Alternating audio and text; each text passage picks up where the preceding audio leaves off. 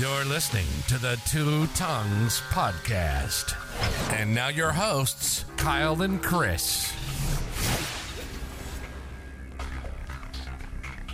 Serious music, Kyle. Yeah, it is. How you know we're serious people? We got some s- digital sitar in the background. All You know, on a sitar, you know, when you have a guitar, you have the strings and they're stretched over the fretboard. And what adjusts the pitch of the string is like you bending the string over the fret. Mm-hmm. Uh, on a sitar, there's no, there are frets, but there's no board. It's like you can press it down and As continue to want? change the, the tone of the, the Oh, string. that's interesting. Yeah, it is cool. Sitars are pretty sweet. Interesting. So I always thought um, on a uh, hold on. How, how does my how does my audio sound to you, man? I, you're a little light in my headphones. I don't know if that's the volume on my headphones or the volume on your mic. Let me try this. That sounds a little better. Okay, good. So, so I always thought on a, and I know nothing about music, but I did try to learn guitar for like two weeks one time. Yep. That uh, that uh, when you put when you pull the string down to one of those frets, that you shorten the string, and that sh- and that changes the note. Yep. Um, and the word you just you described was bending the string. Is is that the same thing or is it different things? So bending on a guitar, like because there's the fretboard behind there, you can you you push down on the the fretboard and bend it on the fret, and that shortens the the string, like you said, which adjusts the pitch. Um, but um, you can really only bend it that way as far back as the fretboard is, you know, because the fretboard is going to stop you. Yep. But you can bend it up and down, you know, and you hear like people like Jimi Hendrix and you know blues players and shit. They bend the strings all the time. Um, but sitar, you can't. It, it, there's no fretboard, so you're just bending it. You know, you're pushing it in to bend it. That's interesting. Yeah. I wonder if people pull it, you know, push and pull, or if they Yeah. have to. Maybe they don't have to. Uh, maybe I don't know if you can. Like I feel like if you if there's no fretboard and you're manipulating it like up and down as opposed to just in, I feel like it would slip around on the frets, but I don't know that for a Yeah, fact. or, or you'd have to manage to get your finger under it without without touching the other strings. It's probably impossible. yeah.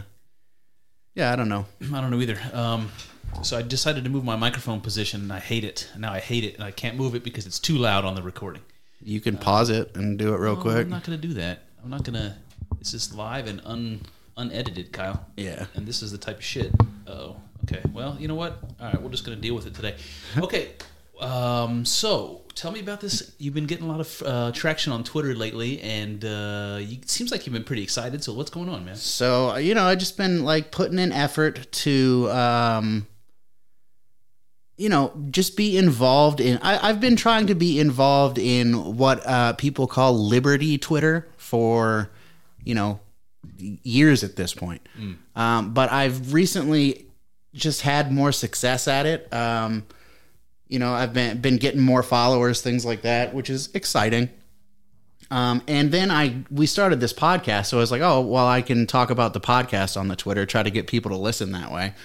Um, and I've basically just been, you know, trying to talk to people uh, about you know libertarian ideas. Um, I'm sorry, you're distracting the shit out of me with the microphone. Well, listen, I, I apologize for that. That's okay. Uh, you say Liberty Twitter, and, Yeah. and so I'm a, I'm a, I don't know what word you want to call me, a noob or a boomer or whatever you want to call me. But there's a bunch, so much stuff that I don't know Yeah. about social media because I need to put more time into into it. You know, it's a little embarrassing at this point, actually. So it like makes me want to do it less. I don't think it is. Like I love Twitter. Um, I, I probably too much, but I don't. I totally get why people don't want to be involved. I think it's probably better not to be involved in it. Yeah, you might be right, but it's got, on the desk but there. it's got its advantages. So, Sure. So the reason I bring that up is because I heard about Black Twitter.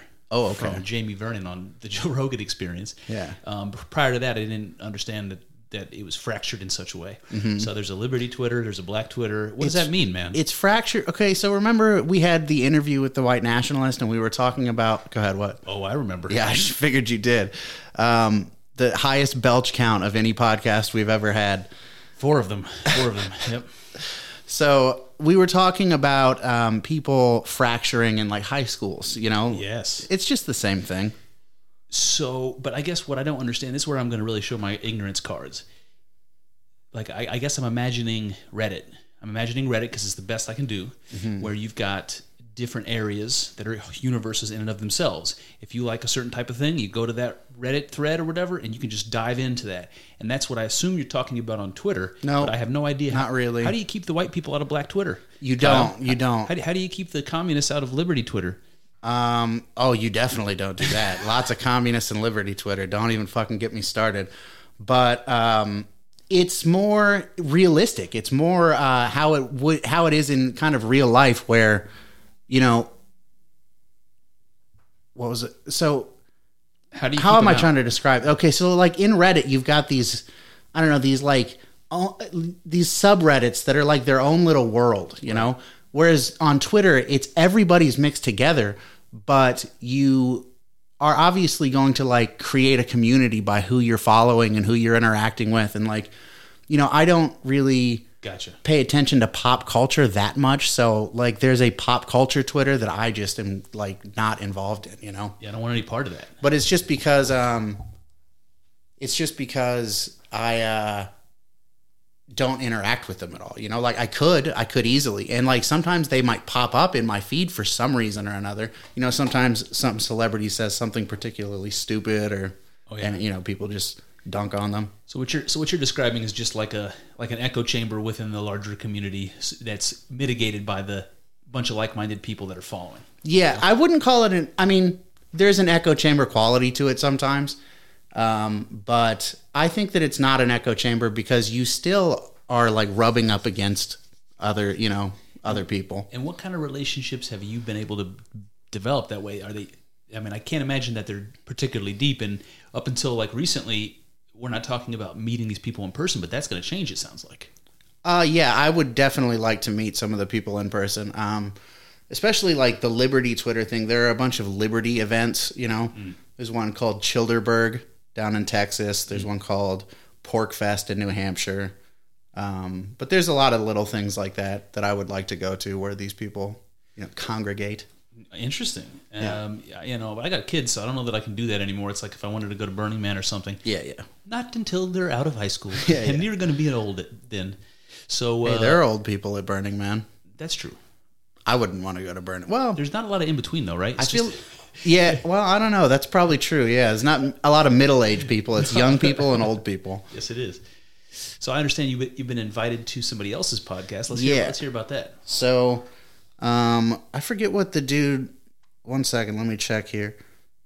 It's right here in my D. Oh well, I don't get very good service down here, so Well, you need you need my Wi-Fi password, buddy, because I got a new Wi-Fi system in the house, and now this is not a paid advertisement, but I'm, I'm using the. Uh, I think it's called Eero. It's I think I think it's an Amazon product. I'm not 100 percent sure, but it's a full house Wi-Fi, and the guy talked me into it because I went for an extender because I don't know. I don't know. yeah, you're You not know? a tech I'm guy. not a tech guy. Like I heard about these extenders. Wi-Fi sucks in the basement. Help Give me, me out. an extender, bro. And the guy was like, "You don't want one."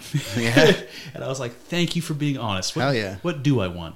He's like, "This thing here, that's four times the price. This is what you want." Yeah, yeah. And I just took it. I went up to the cash register and checked out. The cashier was very pleased with my purchase as well. He was pumped. He was like, "This is this is the one, man. This is the one." So I, I felt like I made the best decision. You know. man, I don't. I have a hard time imagining myself getting that excited about like Wi-Fi. You know. You keep talking. I'm writing this Wi-Fi password down for you. Okay. Um, yeah, like uh, you know, I can understand being excited about like a new computer or TV, um, but but I guess I've never really had issues where I couldn't get Wi-Fi, um, like in an, another floor of my house. So I guess if I had that problem, I could see investing a little bit more time and energy into it. All right. So now while Kyle's p- putting this Wi-Fi password in his phone because we're not prepared, um, I, my sister sent me a birthday present. I'll, I'm going to tell the audience about this. It's just like totally non sequitur shit so far. Well, this is part. This is part of what I wanted to talk about today. So, uh, so my sister sent me a birthday present, and she bought me a book. And no, nobody ever buys me books unless it's a book that's like on my wish list, right? So nobody ever buys me books, but she did. She bought me a book, and it's a dangerous thing to do, man. You buy somebody a book, um, you buy somebody a book, and it's like, you know, there's a there's a tremendous amount of effort you have to put in, and concentration and time and stuff. It's like this is a commitment. This book, but the book she sent me was very small, and I was like, all right, I, I you know, I'll go ahead and I'm willing to risk it. yeah, sure. That's not going to take you too long. So I read it. I read it like in an afternoon yesterday, and it was really easy to read. You can see like even the font of this book is super small, Super large. uh, super large rather. So Yeah. I, I want to talk about it. But the book is called "How Do You Kill 11 Million People." Okay. How Do You Kill 11 Million People? It's a New York Times bestseller by a guy named Andy Andrews, who I don't know, but my sister knows. He's written a bunch of other stuff, and she really likes him. Says he's a really good speaker. So I read the book. The book actually reads like a speech somebody's giving, so that doesn't surprise me. Okay. Um, and the "How do you kill 11 million people" thing is a reference to how many how many people were killed in the concentration camps in Nazi Germany, and it's really interesting. So I don't want to necessarily spo- spoil this if we, we don't want to get into this necessarily right away, but this is on the agenda today, Okay. um, and I'll just stop there. Okay. Uh, but anyway, so the guys' podcast who you're going on, we wanted to talk about. Uh, Oh yeah. Um yeah, that's called the Reality Czars podcast. Um the person that I'm talking to, apparently there's more than one host. Um but that guy's name, well, at least his uh, Twitter handle is at woke underscore contrarian.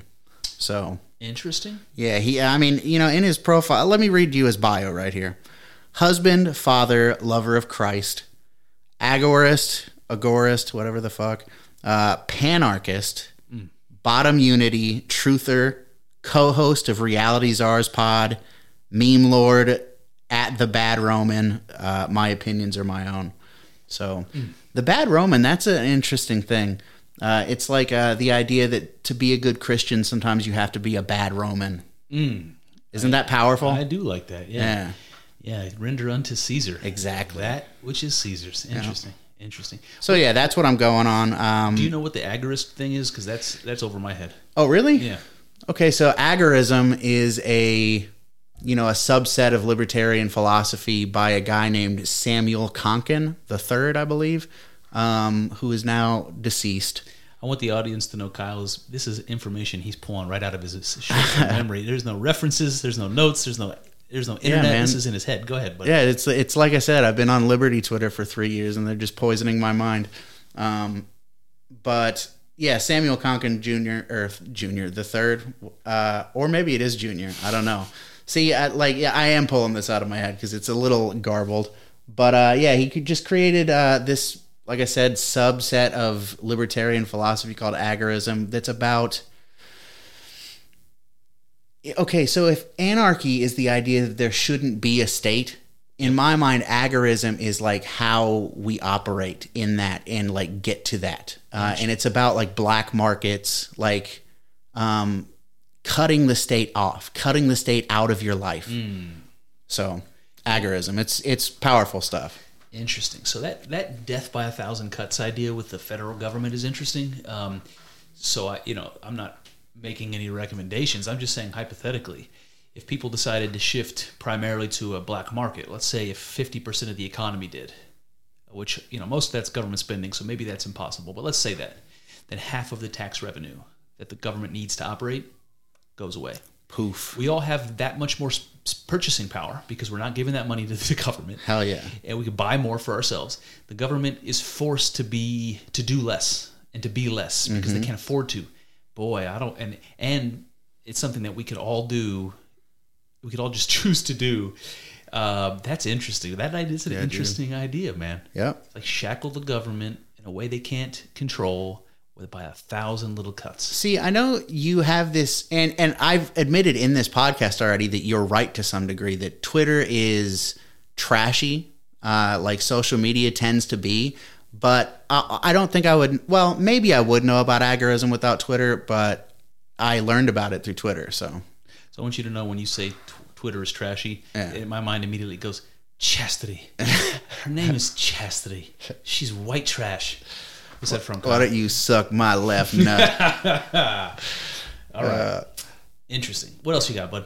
um, I did have one other. Oh, I know what I wanted to say. What's up? Um, so the podcast that we released before the white supremacist interview, white nationalist interview, um, that one we recorded after, but we but we published it first, and I was glad we did because of the topic and the you know the, I was able to say some stuff that I couldn't say on the podcast with with John.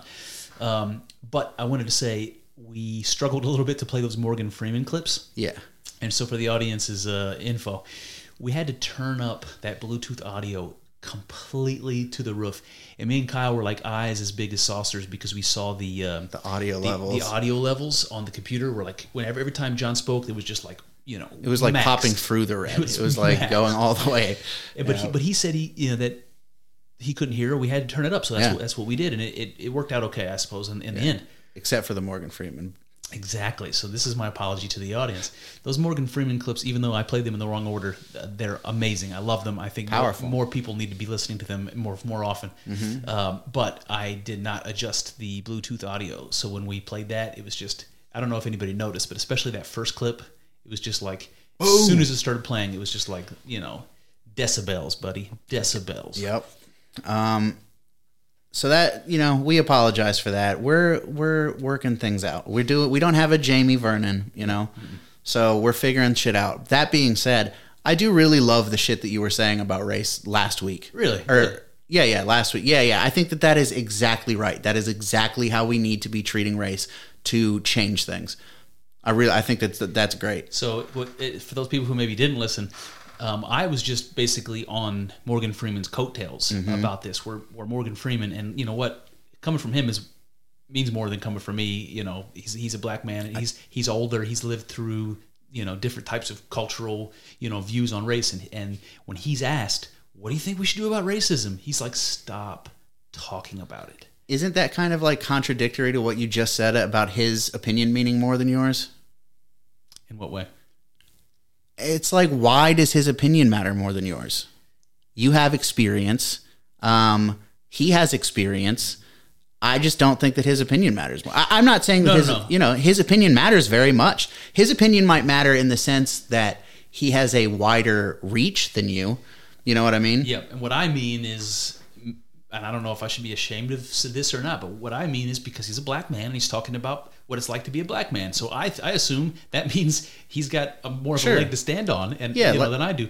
But maybe that's a part of the problem, Kyle. yeah yeah It's that's ass- what i'm saying It's It's like- assuming that the, that his life is sufficiently different from mine that we aren't on the same page. Yeah. and, and that is divisive. I agree. Maybe I maybe I gotta. you are a racist I gotta be more careful, man. But Yeah. but that point is so well taken, man. It's um, keeping it on everyone's minds all the time and constantly racking up tensions. Um, it does nothing to help the problem. Yeah. I, I do think it's a fine line between this um, not mentioning race, you know, which I think is a good idea because it will cause people to forget about it eventually. Um, and it, but it's a fine line between that and this, you know, this idea that you talked about where people do have identities, like group identities. It's just much smaller than we like to imagine that it is, you know? Um, and those are important to people, you know what I mean? And I feel like that's good. It like makes things interesting. You know that you're right, and that's something I struggle with, especially because when we're listening to John talk about it, is that he identifies with a community that he calls the white, the white race, Yeah. which means nothing to me. I mean, I know what he means, but it doesn't really mean anything to me. It's like John couldn't define that. If he, he couldn't, he couldn't take hundred people and line them up and, and, and choose which ones are in are in his family. He couldn't do it. Yeah. Um, you know, at least he couldn't do it as well as he thinks he can do it. There's the lines are blurry, man, and I'm not sure I 100% agree with it. But this idea about identifying with groups, I've been thinking about that ever since talking to John. Um, because I have an identity, like we talked about, that I hold sacred, which is the, an American identity. I'm an American, and that means certain things because I was taught that it means certain things. Yeah. And those we're teaching kids differently now. But for me, and that's part of my t- my tension with it. It's like, okay, you're changing what it means, so you're changing my identity, and you're doing it without my permission, motherfucker. I don't like that. Sure. So um, I don't know. I, I, I'm getting a little hot under the collar now. I don't Yeah, know where I was going with that. Um, Yeah, I don't know where you're going with it either, but I liked it. I mean, you know. So I actually did want to talk. Uh, I had some things about our conversation with John. Okay. That I had to talk about. One of them I think is going to be. It, it, it should be part of the thread of this episode if we get to everything I want to get to. But there was more than just that that that I thought I didn't necessarily give fair consideration to during the conversation. And I'm not saying that I'm not saying that it could have gone differently because we were all kind of ranting a bit. Um, but but here's what here's what I wrote down. So he said, John made a good point. one that I remember. Okay. He said that there aren't any new problems and that there's no such thing as progress. Hmm. and he's and you know what? That's an inflammatory thing, and you can imagine people Oh yeah, people's vehemently heads disagreeing. exploding. Yeah. But then he qualifies it by saying what he means by that is that all of the problems that we had in ancient times we have today. Yeah. We didn't solve any of them, not one of them, except for polio. Except for polio, everything else we've still got. Yeah. And we still have, you know, we've got COVID now. We don't have polio, but we got COVID. Yeah, that's true. Um, or, you know, pick something else. We've got cancer, although I'm sure we, we had cancer back then too, but you know what I mean. Yeah. You know, Although, um, although there is a if uh, interesting tidbit uh, that I'll sprinkle in about cancer. let's hear it. So, so I'm super into ancient history and archaeology. For those people who maybe not have gleaned, gleaned to that for I me, I didn't know that about you. one of the things I've heard from these anthropologists mainly is that when they study skeletons of ancient people, like Stone Age people, there's Mm-hmm. zero signs of cancer. Wow. It's very, very rare in those people. That's crazy. Another another connected related item, tooth decay. When they, Oh, when they yeah, look at I've people's teeth, they say Stone Age people had almost no signs of cavities and tooth decay. That's interesting. Now they wore their teeth down like way, way Sure. Mm-hmm. worse than me because they're chewing on bark and leather and all kinds of stuff. They're using their teeth like tools, but they didn't. You don't see the problems that you see in the modern world with cancer and tooth decay. And the people who talk about it say we don't exactly know why, except for they were eating organ- organic, they Mm-hmm. were exercising constantly, and they weren't eating sugar and processed foods, that would be my biggest guess. So that their gut bacteria and their mouth bacteria are all so different from ours. Yeah. That's the reason why we don't get sick, right? Because you know today they're like, oh, probiotics. You got to keep your gut bacteria. There's even people that take shit from Yeah, other human yeah. beings and insert them into their own, you know, Rectum. rectum, so that they can benefit from these cultures. So they're finding out today that the bacteria that live in our belly and in our mouths do a great deal to control our immune system and our health. Yeah. And apparently in the Stone Age, that was keeping us healthy and keeping us from dying from cancer. Of course, we probably didn't live as long in it either, but you know, you get my point. That's interesting, man. It is interesting, and I think, um, I, well, it makes me wonder: were there just other types of cancer that maybe like skin cancer? Because I mean, I imagine these people they didn't have fucking sunscreen. You know, I have to imagine that they're out there cooking in the sun all the time and skin. But I mean, if you find a skeleton, are you going to find uh, evidence of skin cancer? I have no idea. That's a good question uh, for a doctor. For Yeah, yeah. for a well, uh, but it makes me wonder if like there are all these you know other potential reasons why they didn't get sick, like this gut bacteria, mouth bacteria thing. Uh, if there was other some other kind of um, like uh, mitigating factor that caused them not to get skin cancer either, well, there there are more reasonable assumptions like like they rubbed mud on themselves. well, like the, well that maybe that, but those people, you know, in the Stone Age, I'm guessing there's not a lot of skeletons older older than 40 years. Oh, so when do we get cancer? yeah, that's Like, a good point. after that typically Yep. so maybe there maybe there's something like that but it just it's just interesting and then there's all these you know educated people that are speculating about it why don't we see cancer in these people? Sure. it's interesting man Another reason for there might be no skin cancer is I think the darker your skin is, the less likely you are to have it affect you like that. Mm-hmm. Uh, and you see all these like pictures of the, like the really ancient hominoids, and they're like they've got very dark skin. well yeah i mean if we if we came from africa if, if we all came from africa which is generally agreed upon Mm-hmm. um and it's a tropical and subtropical climate i'm sure i'm sure the people coming out of africa had dark skin they do today stands to reason Stands to reason. So uh, anyway, w- just getting back to this idea of that there's no such thing as progress. Um, I wonder how far that goes because clearly there is progress in terms of technology and quality of life and s- public health and safety and all that kind of stuff. There is progress there, but when you but when you look at human interactions, all of the th- all of the things that we suffer from, you know, disagreements and violence and uh, you know lying and you know all the things that cause that causes pain and suffering, that shit is not diminished. Nope. It is not diminished, man. We still people still want to you know exert power over other people. They want to manipulate people, get what they want. They don't think about one one another. Only think about themselves. Hell yeah. You know th- th- that's the same as it was in ten thousand BC. Yep. It's probably less. Maybe it, it might be less in some ways, but in another way, there's way fucking more people now. So you just have like a ton more just despair.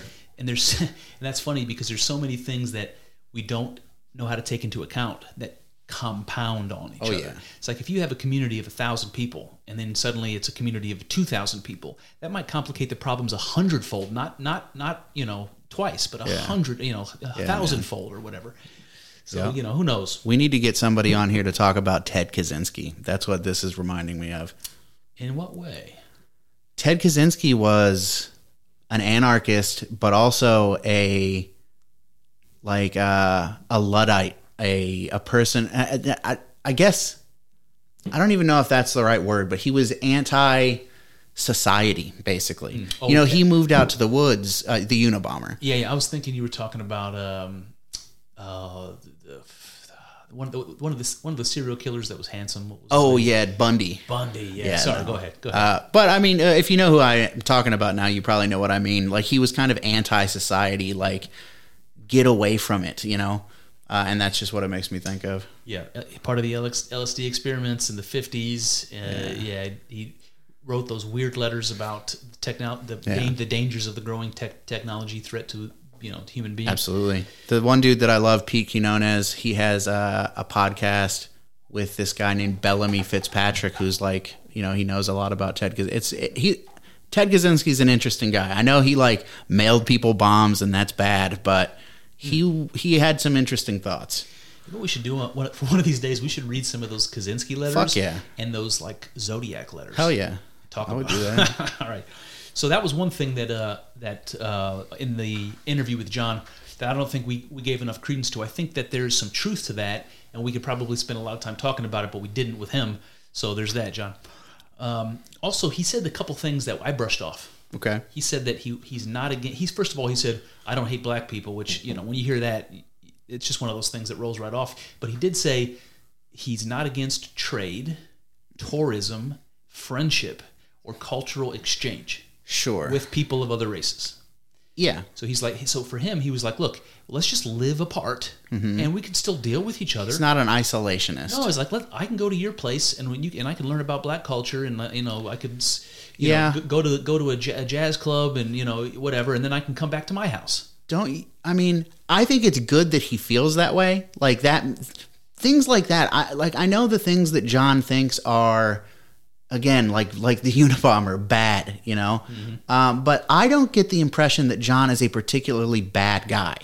Um, No, I think he has a he has what he believes to be a solution to the ails of the world, yeah. which have to do with simply living apart from other Yeah. other people. But but oh fuck, I forgot what I was going to say. sorry, man. Um shit, what was I where was I going? What were we talking about? But we're talking about how even though John it, it wants to wants to have these um, Oh yeah, okay. So I don't think that like that ideology is good, and the reason that I like even if you do make it to where it's like yeah we could be friends and we can I can learn from your culture just it it breaks down when you're like no you're not allowed to live by me we can be friends but you would you know and if you do allow people to be friends if you allow these white people in this this small community to be friends with people of other cultures it's going to seep its way in oh yeah so it's like you're you're shooting yourself in the foot.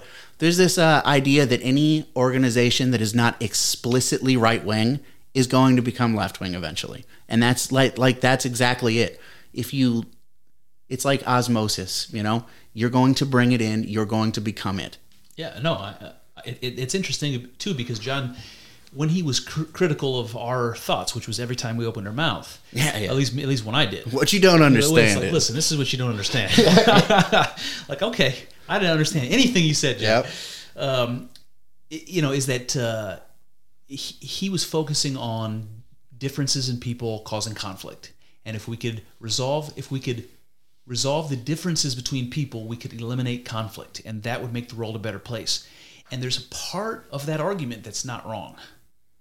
But there's also a part of that argument that is like when Jordan Peterson talks about the difference of between conservatives and liberals, it's like taking the lifeblood out of the out of the culture because there's no change anymore. So when you have a culture that doesn't change, what happens is the world keeps changing. And if you don't change as well, eventually you're going to be out of date.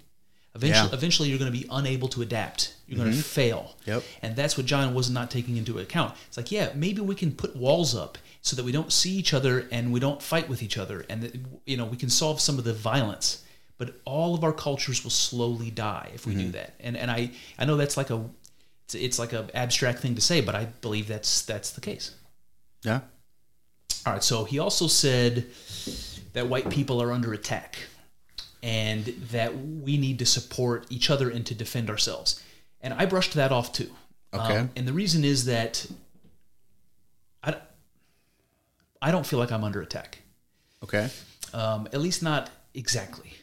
But when I turn on the news and I hear people in the media and social media talking about race relations, they, they continue to tell me that white is bad and white is wrong and I'm white. They continue to tell me that. Um, in all sorts of ways. Yeah. You know, it's like if I if I've committed a crime and I'm white, I'm somehow more guilty. You know, if I get accused of rape and I'm white, I'm somehow more guilty. If I've done well for my life and I'm white, I must have done something unfair. Um, you know, all, I, this is what I'm being told, Yeah. and um, and I cannot tell you all that without agreeing in some way that white people are under attack. Yeah. Um, I don't exactly understand it, and I don't feel in danger myself, but I kind of do. But I kind of do, like from a, from um, like a professional standpoint. Sure. I kind of do, Yeah. and um, that's scary. Yeah. So should we ha- should we have our antenna up to this? Should we, you know, as white people? God, it's just I don't even like saying that, but should we? That's a problem. It I pro- think. it is a problem. Yeah. I mean, the fact that you're like, I can't even call myself a white person, you know? Yep. Like, go fuck yourself. I mean, like, uh, there's no problem at all. And I mean, we've talked in this podcast about how identifying as white is kind of dumb. Um, that being said, if you are lumping me into this category with white people and saying white people are bad, then no, fuck you. You know, like it, it's you doing it at that point. That's a really good point that you bring up. That it's that the people who are defining the group is not the people in the group. It's the people who are hating on the group. Yeah. It's the people who are pointing the finger and saying you people are bad. You, they're the ones drawing the line around us, and that's pretty pretty interesting because it because it's not fair. Yeah. It does make you defensive. And if you do it to any of them, it's a huge fucking mm, problem. Interesting. It's so fucked up, man. And like, I don't really feel that in danger either because white people are, you know, white people are that was fin- finger quotes, you guys. Ahead. the majority, you know, and we're like largely well armed, you know. But on some level, I look at like what's going on in this country, and I think that like if the media could stir minorities up into a you know like a white bashing, um, what's the word pogrom, um, I think that a lot of white people would like lay their head down on the chopping block. Like I worry about that. I think you're right, and I think you're right. Yeah. uh, you know, like there is an instinct, and I know this as a father now very well, to sacrifice yourself. There is Yeah. there's a reason why the story of Jesus is a powerful story. To voluntarily sacrifice is considered to be noble by everyone. Yeah. And to sacrifice the greatest thing is considered the greatest act. To sacrifice your life is the most powerful act you can make. And I would do that for my kids because Sure. because of the love of a parent. But there are people that would do that to make a political statement. And I, I mean, there there probably not a lot. There's a there's a bunch that would say they would, but there Oh, yeah. there are a few that would that would say I'm I'm laying my neck on the chopping block to make up for the for the you know the evil that other people who look like me that I have nothing to do with has done has done to to the world. I, my eyes just rolled back into my head. It's unbelievable. Yeah, yeah. it's fucking stupid. Um, And those those people those people would we could call a word from a word that a word that you hear you hear popping up from coming out of Joe's mouth from time to time that comes from porno yeah, cuck. absolutely. Those are a bunch of cucks. Those are they are race cucks for sure. A cuck is a guy who watches his wife get fucked. Um, they're race cucks. They like just, they want to be made to feel bad. You know, like they need to be.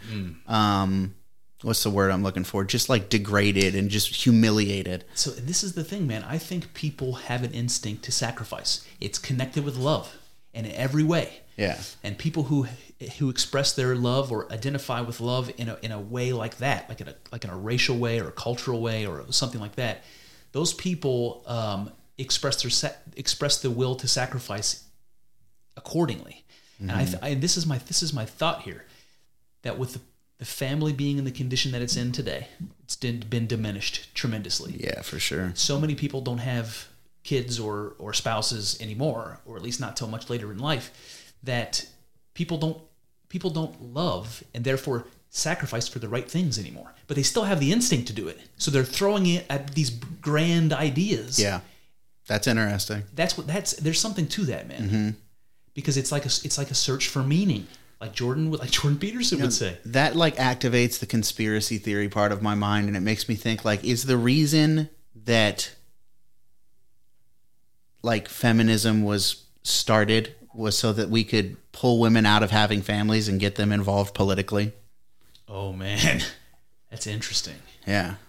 I mean, so look to, to the extent that politicians play the long game, um, I think the liberals do it way better than the Oh, conservatives. for sure. it's like super obvious to Yeah. me. But that far down the road, like, you know, I'm not writing that off. I think that's something that, like, unintended consequences. You never know, like, how far it's going to go. Yeah. But might it have been done that way with that in mind? I I can't. I can't say no to that. That's, Sure. That's interesting, man. Yep. And and even if it wasn't created for that, that is exactly the effect that it has had. Yeah, and, and as soon as people realized it had that effect, they would, Um, Oh, they would use it it. for oh yeah, that's a tool, baby. Yep, absolutely. Boy, It's dark. it's dark. So one last thing from John, from John, the conversation with John. You remember when he said that people divide themselves up, and if you make them the same, that they'll find ways to divide themselves up. Like we agreed on that. sure, Like, yeah. Even if you were all white and you're all the same culture, like you, you would you would sit at the different lunch table with the stoners and with the jocks. Absolutely. So that kind of thing. Um, he so he said that when you when people of different persuasions interact, that there's conflict. Then he said that order will never last because even he agreed that even in a homogenous situation, people would break down into into division and violence and bickery and all that sort of stuff was what would happen. So that order, even in a perfect world, would never last. And the thought I had on that that I didn't, didn't say, maybe wish I would have said, is that, and I here I just wrote, yes, yeah. So embrace the chaos, adopt, adapt to it, or you will always be vulnerable and afraid. So you've got to adapt to it. And his solution is when the chaos breaks down, you have to reestablish order by building up the walls. And I'm saying no, you got to tear tear down the walls and learn to ride the wave. You got to Okay. you got to you got to jump on that surfboard and learn to fucking ride. Yep. Adapt to the chaos, become the chaos, something like that. What do you think? I mean, I like that. I think that that is ultimately, in the long run, going to be a more effective way of dealing with those problems um, because you're just not going to be able to keep people out forever. I mean, it's it's just not possible. It seems to me like learning to ride the wave makes you stronger. Sure. And building a wall higher makes you weaker. Yeah, that's a good point. And that is not commentary about the border, by the way. That's just that's just uh, Build the wall. Uh, okay. All right. So how does this stuff tie into the book that I brought up? Do you want to get there? Yeah, sure. All right. So, so this thing about uh, there's no such thing as progress, and like the problems that we have are, are, are like perennial. And then there's this thing that Jordan that we've talked about. Jordan Peterson says, and you tell me if you remember this stuff. He brings up the logos, he, and he talks about yeah. the logos as as the word, and then he says that, and that's basically a way of ta- a way of talking about consciousness in a mythological way. But what he says is that within human beings that we have the ability to speak and that that's connected with the same idea of the logos the thing that created the cosmos um, and that when we speak truth it's powerful and when we speak lies it's powerful and that we have to be careful about how we about what we say Okay. and nobody's more careful about what they say than, Yeah. than Jordan Peterson. You know, so anyway, he talks about true speech and he says that that you're going to remember this, but you didn't agree with me the first time I brought this up. Okay. So I'll try it again. He said that that you act, that you act in the world based on the information you have. Yep. And if the information is correct, if it's true information, then he says then it is in formation with reality. So the information you're using to base your decisions and your actions on corresponds to the way the world really is. That's truth. That's truth. If it's based on lies, then your actions are more likely to fail because you're basing them on shit that's not real. It's false. So there's something about truth and, and specifically in speech and action that that results in good things. Yeah. And we all know the, the we all know a person that lies all the time. that- Sure. That, lies to themselves and lies to everyone else. And they're a mess. And they're a mess. Yeah. And even the ones that are like stable, they live in this fake world. They're barely hanging on by a thread. sucks. And they just think it's fine. Yeah. I can't even imagine. So this is what he means. So this is this idea of true speech. So I, I'm I'm going to cue all of that up in your head, and then I want to read this Okay. parts of this. So I'll say I did agree with you there. Like I, I mean, like I guess last time I listened to it, maybe I was hearing something different, and I imagine it was in my mind having to do with the fact that I'm not sure that I believe in objective reality. But he's not really talking about objective reality there. Really, I mean, he might think he is. I don't know. I mean, he's a smart guy, but like, basically, that's a a statement about perception in my mind, in some way. Yeah, that's a rabbit hole I'd love to jump down, but it's not what I prepared Yeah, to yeah. do I, today. but I, I, I get it this time. I, I understand. Okay, good. So that's the, that's the good point that I was trying to make. I would disagree with you in the sense that I think I'm not sure it's possible to speak truth in a way that reflects objective reality. Maybe it is. I don't know. Yeah. But there are ways of doing it better, and there are ways of I doing agree it with worse. that. Okay. Yeah, all I agree with that. All right. So here we go. So this is uh, "How Do You Kill 11 Million People" by Andy Andrews, and it starts off. We're gonna read the whole thing No, right now. no, no. it's only like 70 pages long, so we could we could we could probably do it, but I'm not going to. First thing I want to uh, I want to mention about it is you, you remember like the last oh man I don't know probably like the last five or six episodes of this podcast. At some point, I bring up the quote that people say about Plato that says all of philosophy is a footnote to Plato. Everyone is a footnote to Plato. Yep. And I find it interesting that this book opens up with a quote from Plato. Hey. So here we go. It says, and you you're gonna like this, I think. All right. It says, the punishment which the wise suffer who refuse to take part in the government is to live under the government of worse men. Hell yeah. I do like that. So, all right. So, how many politicians have you seen, you know, given interviews or whatever, that you're like, how the fuck is this person in that office and I'm doing oh, what I Oh, yeah. do? Like this, Oh, this yeah. guy, this person is a fucking moron. How many times? Do you remember in the movie Religulous with Bill Maher? Oh, yeah. He's talking to like a senator or something like that. And, you know, I don't agree with Bill Maher and everything, but he's a pretty sharp guy. And he like twists the senator up, and the senator basically says, Well, you don't have to pass an IQ test to be in whatever position he was in. Wow. It was fucking hilarious, man. But yeah, dumb. A lot of them are dumb. A lot of them, yeah. With guys, it's just, these are elected officials. They're people. It, this is a popularity contest. Think about the think about the prom king from your from your high school. Think of, think about the student the student body president. Those people. It's a popularity contest. Chris was prom king, by the way. I might have been I might have been prom king. Uh, thanks thanks for bringing that up, buddy. Uh, but you know what you know what I mean. It's it's an it's a popularity contest. The, the the student body president is not the smartest guy in the class. It's not the most capable guy in the class. It's the handsome guy. Yeah. with a lot of friends. Absolutely. that's who it is. And what Plato is saying here, which is just amazing, is that if you sit idly by and let these idiots run shit for you, you can't complain when they run shit into the ground. 100%. And this goes back to what John said about there not being progress and things never change. That Plato in 400 BC could be saying this that makes 100% sense in 2021. Hell yeah. Shout out to shout out to John. All right, so um, Shout out to Plato. shout out shout out to Plato. All right, so this thing this thing reads like a speech. I think the guy is a speechwriter, like I mentioned, but I- I've I've highlighted a little bit. So here we go. For you shall know the truth, and the truth shall set you free.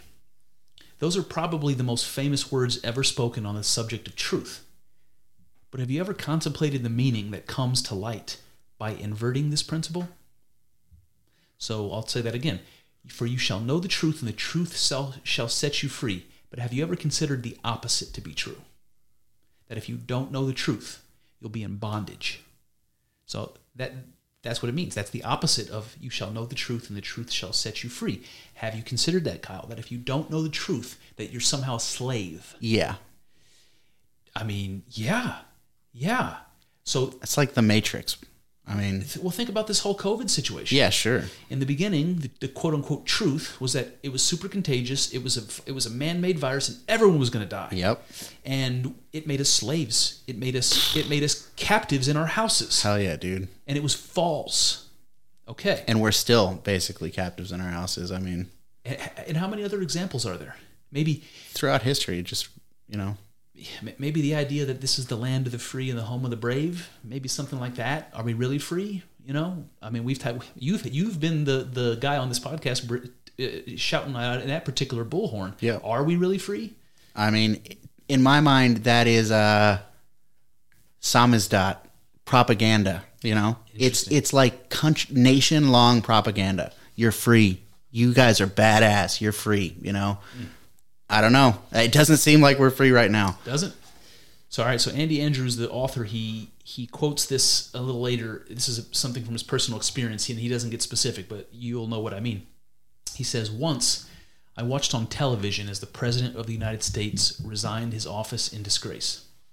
At that time, it did not occur to me that the nation was in so much tor- turmoil and the President was in so much trouble. Not because of what had been done, but because he had lied about it.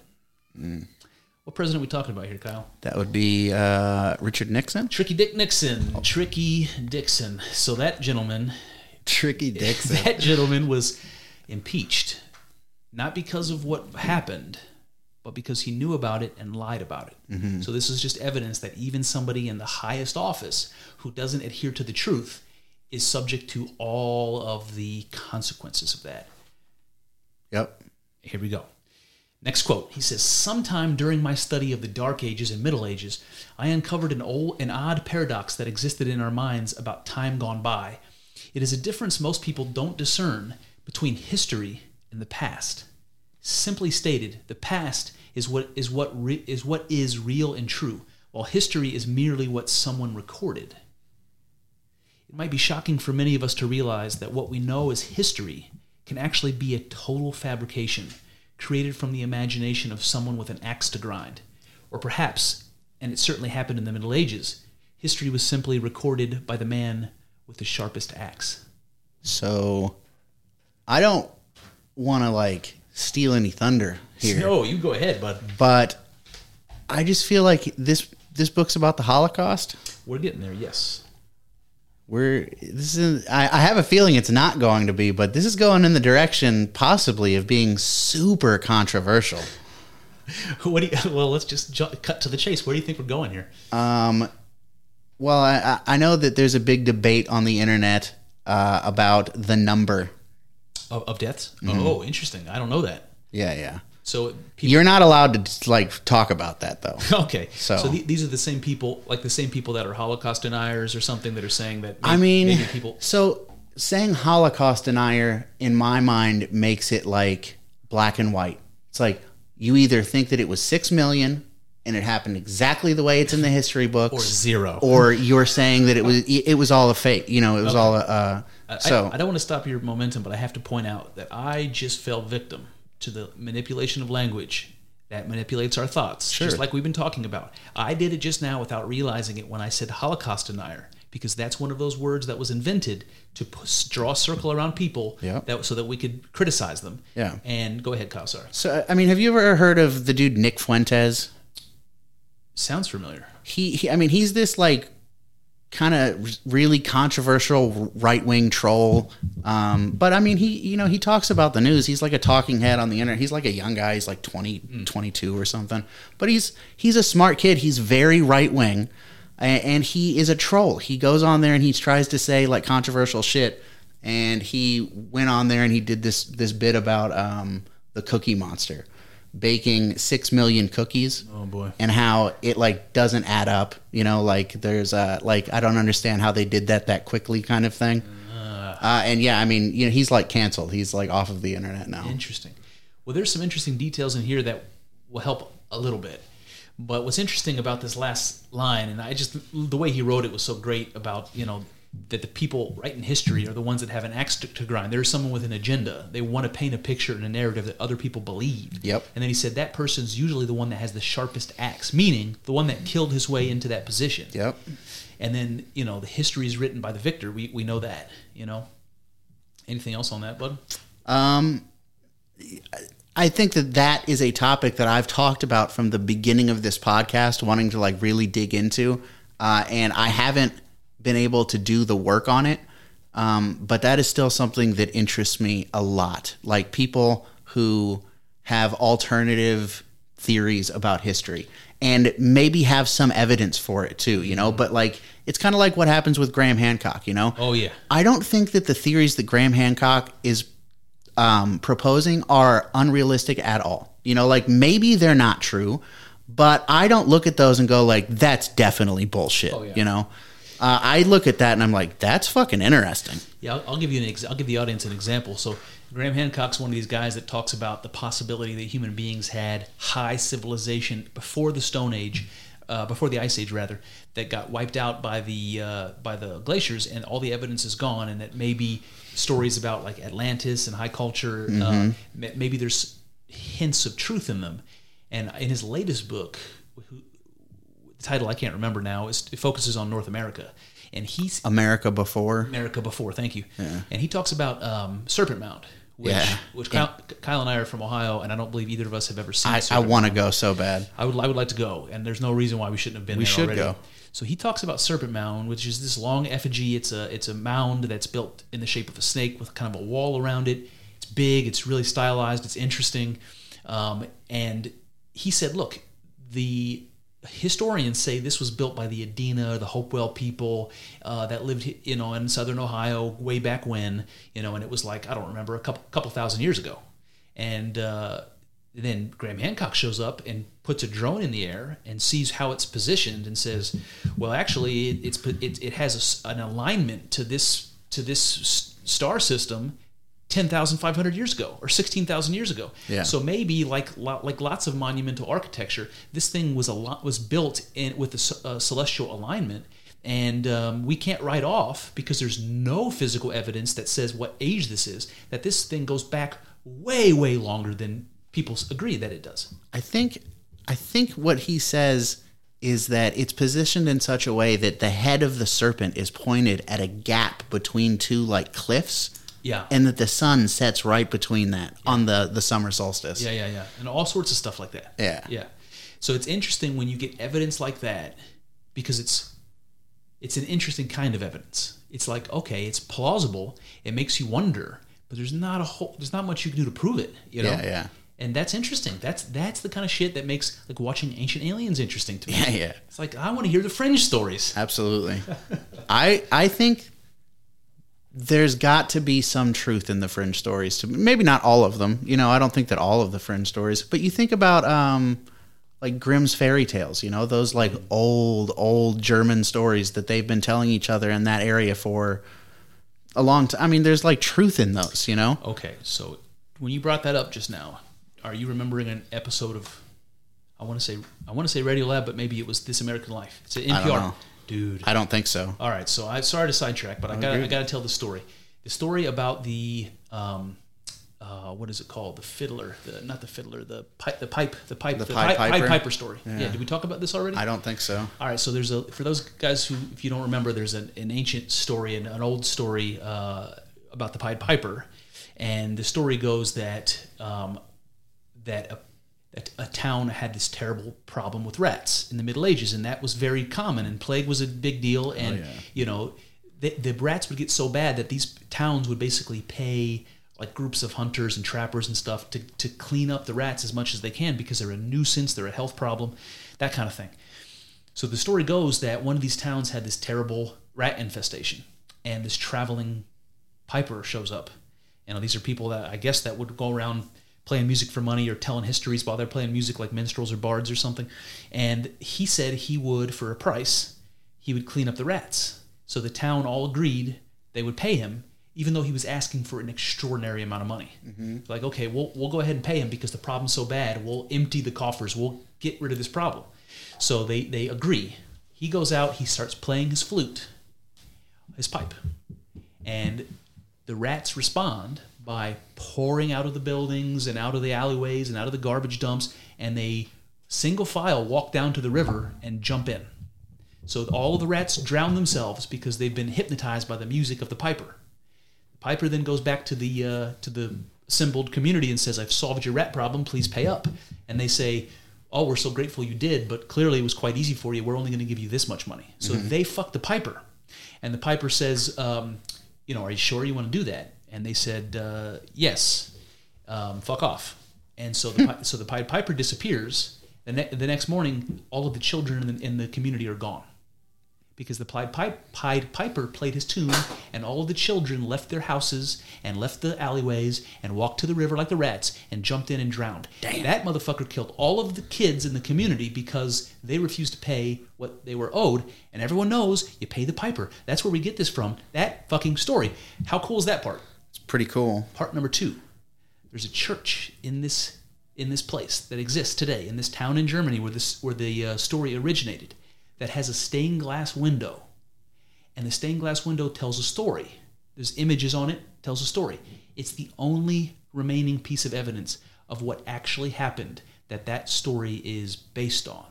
And here's the gruesome reality that it was during a time where they didn't have a lot of food and people were starving.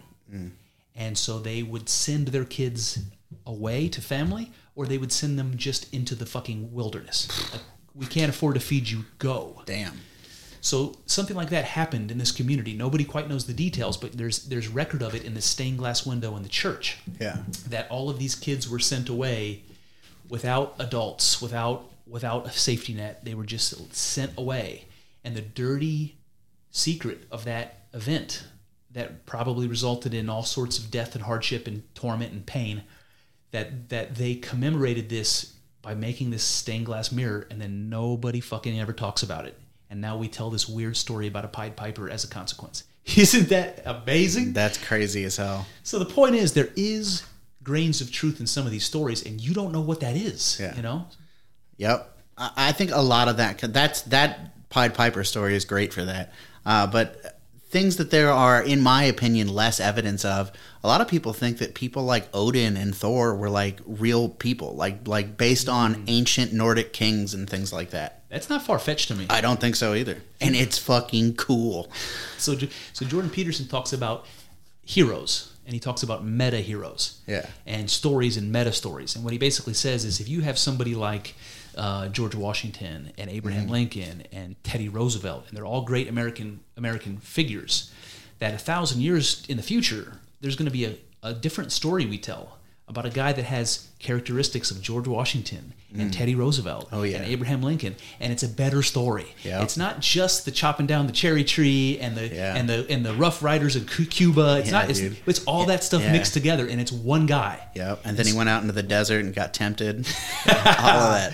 And so that's what happens. Those stories, those stories get consolidated, Mm-hmm. and they get better and better and better until you have no longer a cultural hero or a historical character, but you have a god or a great king of old. You know, Yeah. so that Hell could yeah. that could easily be the case. Yeah, man. You know, so Cool as hell. Yeah, you, you hear about that with King Arthur. You know, if you've ever Yeah. seen those documentaries, or like there's there's Artorius, the the Roman that lived in the British Isles around that time, and there's various other kings that they think might have been hodgepodge together to make this King. Arthur story. Interesting. Interesting, but that's the question, man. Where's where's the truth in these stories? And you know, if there is some, that's interesting. Yeah, and like I do, I think that there is truth in those, and I don't just mean like um, what's the word I'm looking for? Like uh, the uh, not theoretical truth, but you know what I mean, like truth uh, that you're deriving from a story. I think that there might be like biographical truth in there somehow. absolutely. Um, and I just, you know, that's cool as hell. So what's more interesting then? The way in which we the, sto- the stories that we tell like that or the things that we're trying to hide by telling those stories. Oh, yeah, I don't know. Uh, that's a good question. Uh, but that kind of ties into what I was saying there, and I just kind of trailed off. Um, it's like we lost the details of those old stories. So there's just like kernels of that biographic truth that maybe there was somebody named Odin, something like that. But that process is still happening with the the past from 50 years ago. You know, Oh, yeah. we lose it, uh, and but I I don't know. It's interesting, man. Yep. One of these days, I'm gonna figure. I'm gonna. I'm gonna be a historian. That's it. I'm going back to college. So my, my buddy Josh, who was on the podcast, he went, he's in the works of trying to get his own up and running, and he's calling that uh, faith, fringe, and freedom. So I told him next time he comes on, Triple F, we're just going to focus on fringe. I just want yeah. I want to talk about fringe, but all right, let me get back to Andy. Unless you have anything else you want to add. Nope, nope. right, let's so- get to it. so Andy goes on, he says, Very few of us intentionally connect the truth of the past with the realities of where we have ended up today.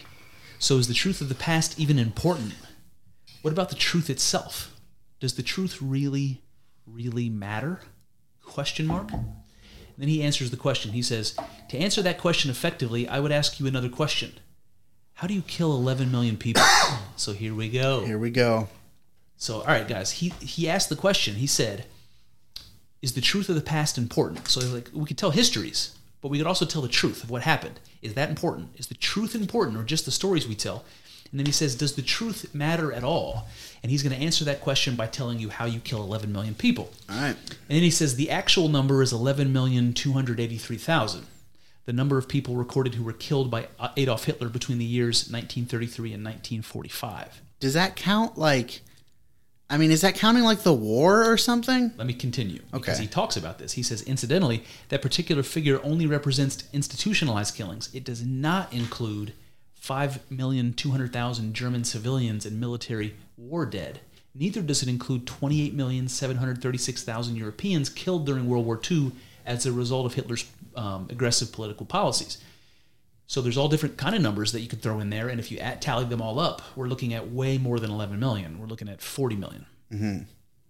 But then he goes on, he says, We could have used the number of Cambodians put to death by their own government, slightly more than 3 million between the years 1975 and 1979.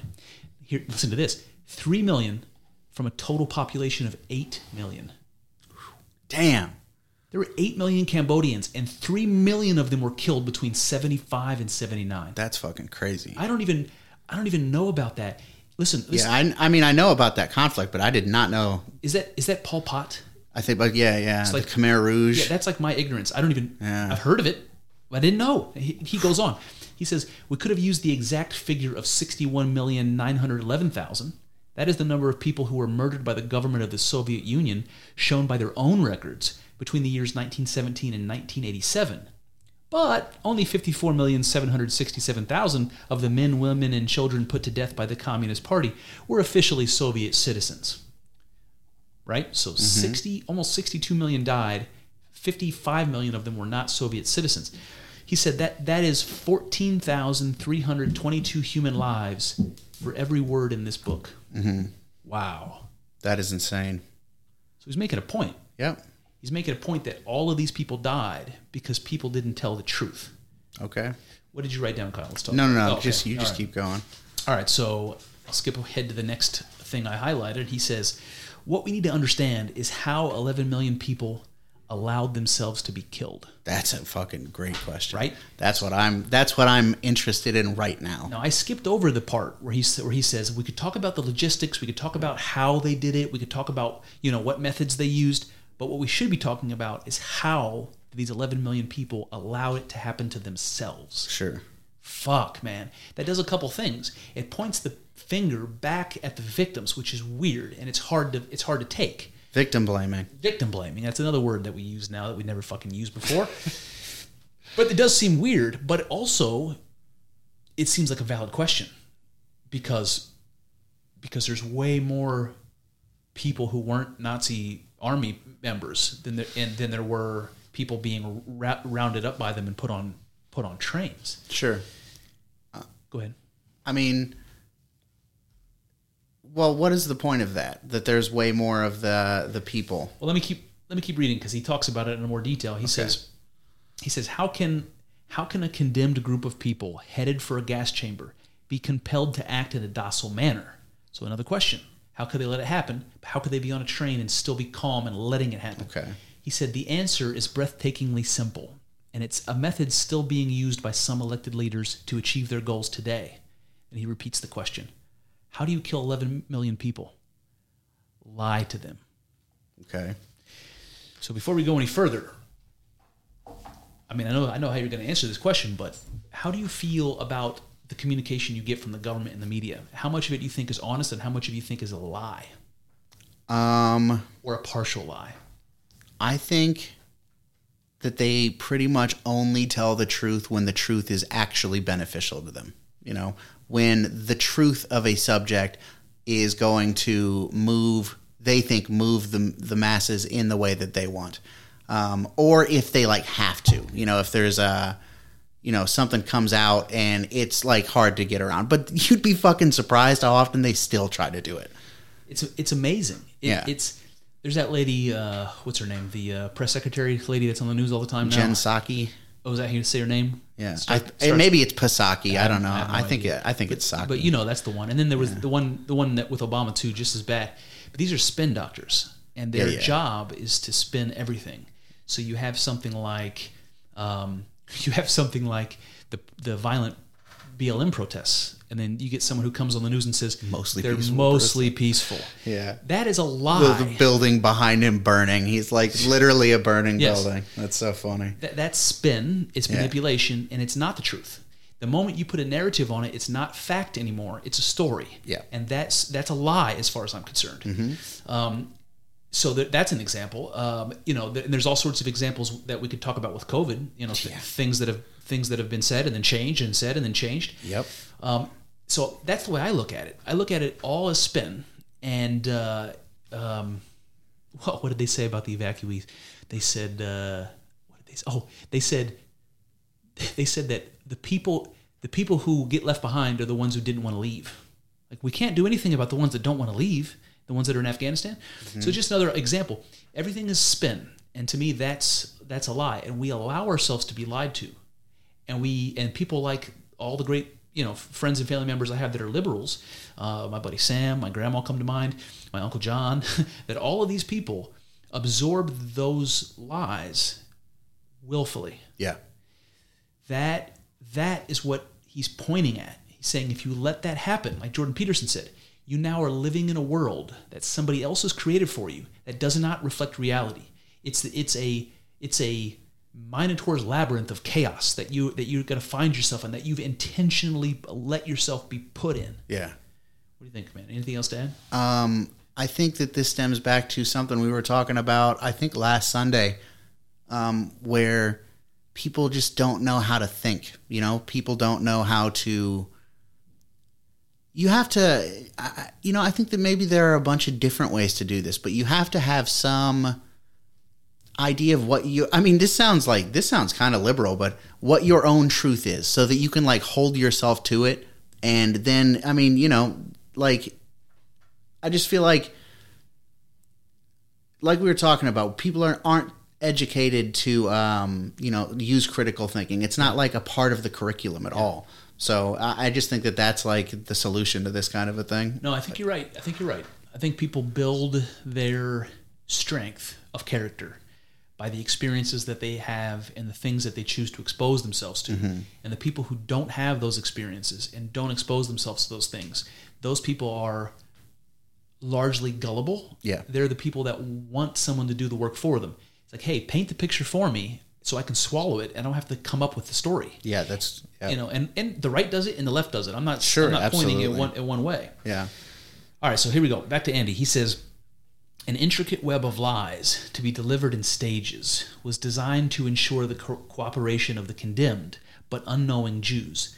First, as barbed wire fences were erected, encircling entire neighborhoods, Adolf Eichmann or his representatives met with Jewish leaders to assume to assure them that the physical restrictions being placed upon their community and what later became became known as ghettos were only temporary necessities of war. As long as they cooperated, he told them, no harm would come to those inside the fence. Second, bribes were taken from the Jews in the promise of better living conditions.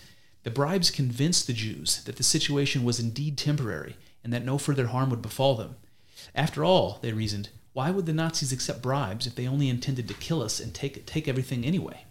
The first two stages of deception were conducted to prevent uprisings or even escape. Finally, Eichmann would appear before a gathering of the entire ghetto. According to sworn statements, these were very likely his exact words. So now I'm going to read the speech that Adolf Eichmann gave to the Jews who he just trapped in the ghettos and wrapped barbed wire, wire around him and said, Everything's fine. The hair on the back of my neck is standing up right now. This is what he said Jews, At last, it can be reported to you that the Russians are advancing on our eastern front. Okay, let me just stop there. First thing he, they say is fear, fear, fucking fear. Yep. The same thing we hear every single day on the news. All day, every day. Okay, so at last it can be reported that Russians are advancing on our eastern front. I apologize for the hasty way we brought you into our protection. Unfortunately, there was little time to explain. You have nothing to worry about. We want only the best for you. You will live here shortly and be sent to very fine places indeed.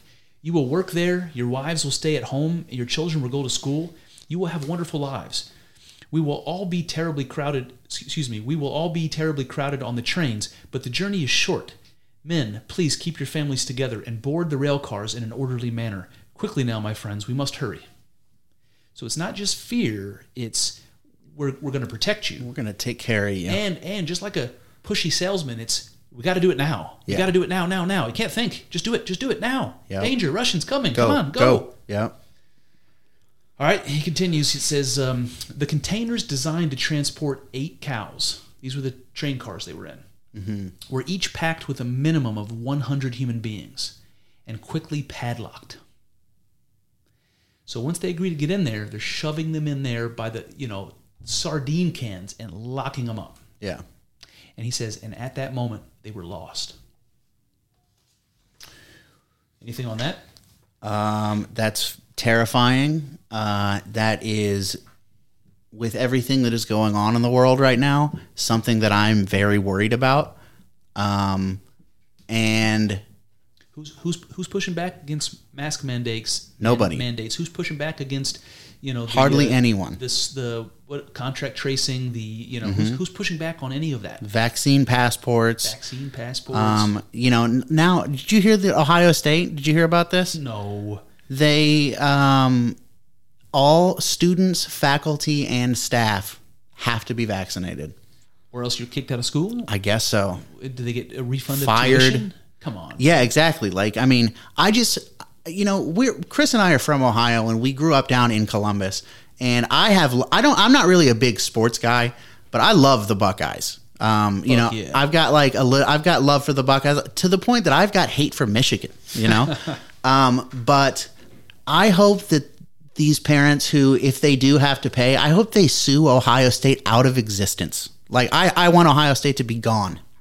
I, I you know, I'm with you. I'm with you. fuck that man um i don't know it, it- like all of this is really like freaking me out It, and it should be, and that's the point that and that Andy's making here is like, pay attention. Yeah. What I'm telling you is happening now.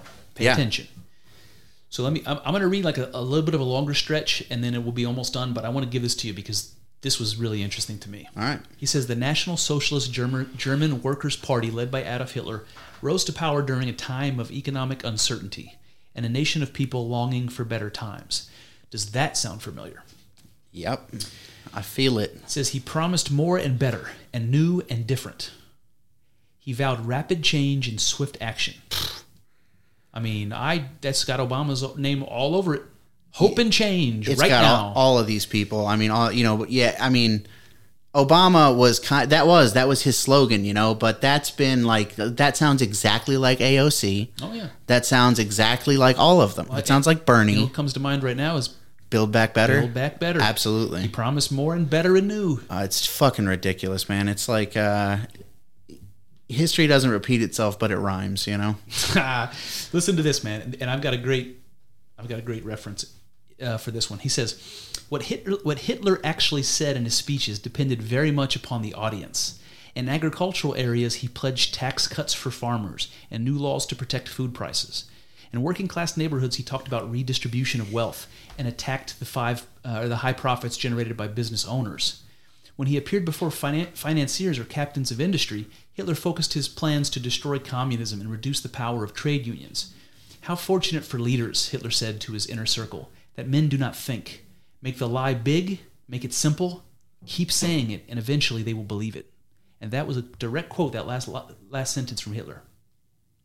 So, what comes to my mind there is you remember the movie The Campaign? Yes. Uh, it's got Will Ferrell in it, and it's Yeah. got uh, what's his Zach name? Zach Galifianakis. Galifianakis. And there's a scene in the beginning. It's like a montage of the uh, of the Republican politician, which is which is uh, uh, Ferrell, and he's giving speeches to different groups of people, and every group of people he talks to is the backbone of America. Oh, yeah, yeah. And at the very end, he's like. Filipino tilt-a-whirl, tilt-a-whirl operators are this nation's backbone. This is this is what Hitler did. He went around Yeah. to every group promising whatever he thought would uh, would would get them to vote for him.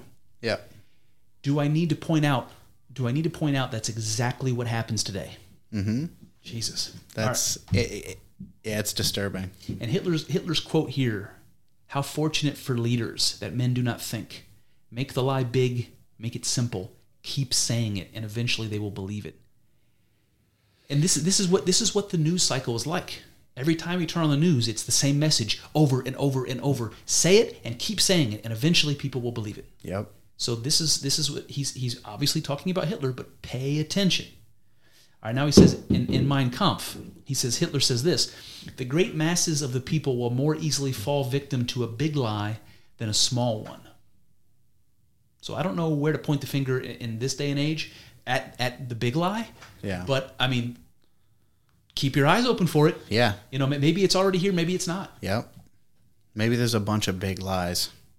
And here's here's the uh, and maybe a bunch of big lies, maybe all- maybe a whole cathedral of lies. Kyle. Maybe we fall for big lies so easily that they don't even fucking care. They're just like they're gonna believe it. Yeah. Well, I was just talking to my wife yesterday about how I never had any worries or thoughts that the elections were not valid. Yeah. Because it was such it was such an impossible idea that they could be messed with and people wouldn't be up in arms about it. Sure. That I never occurred to me it was even possible. And now it's like, yeah, it's possible, and it's probably been happening since forever. Yeah. All right, here we go. He says uh, it is a fact that it is a fact that fewer than 10% of, of Germany's population of almost 80 million people actively worked or campaigned to bring about Hitler's change. So the remaining 90% of Germans, teachers and doctors and ministers and farmers, did what? Stood by, watched?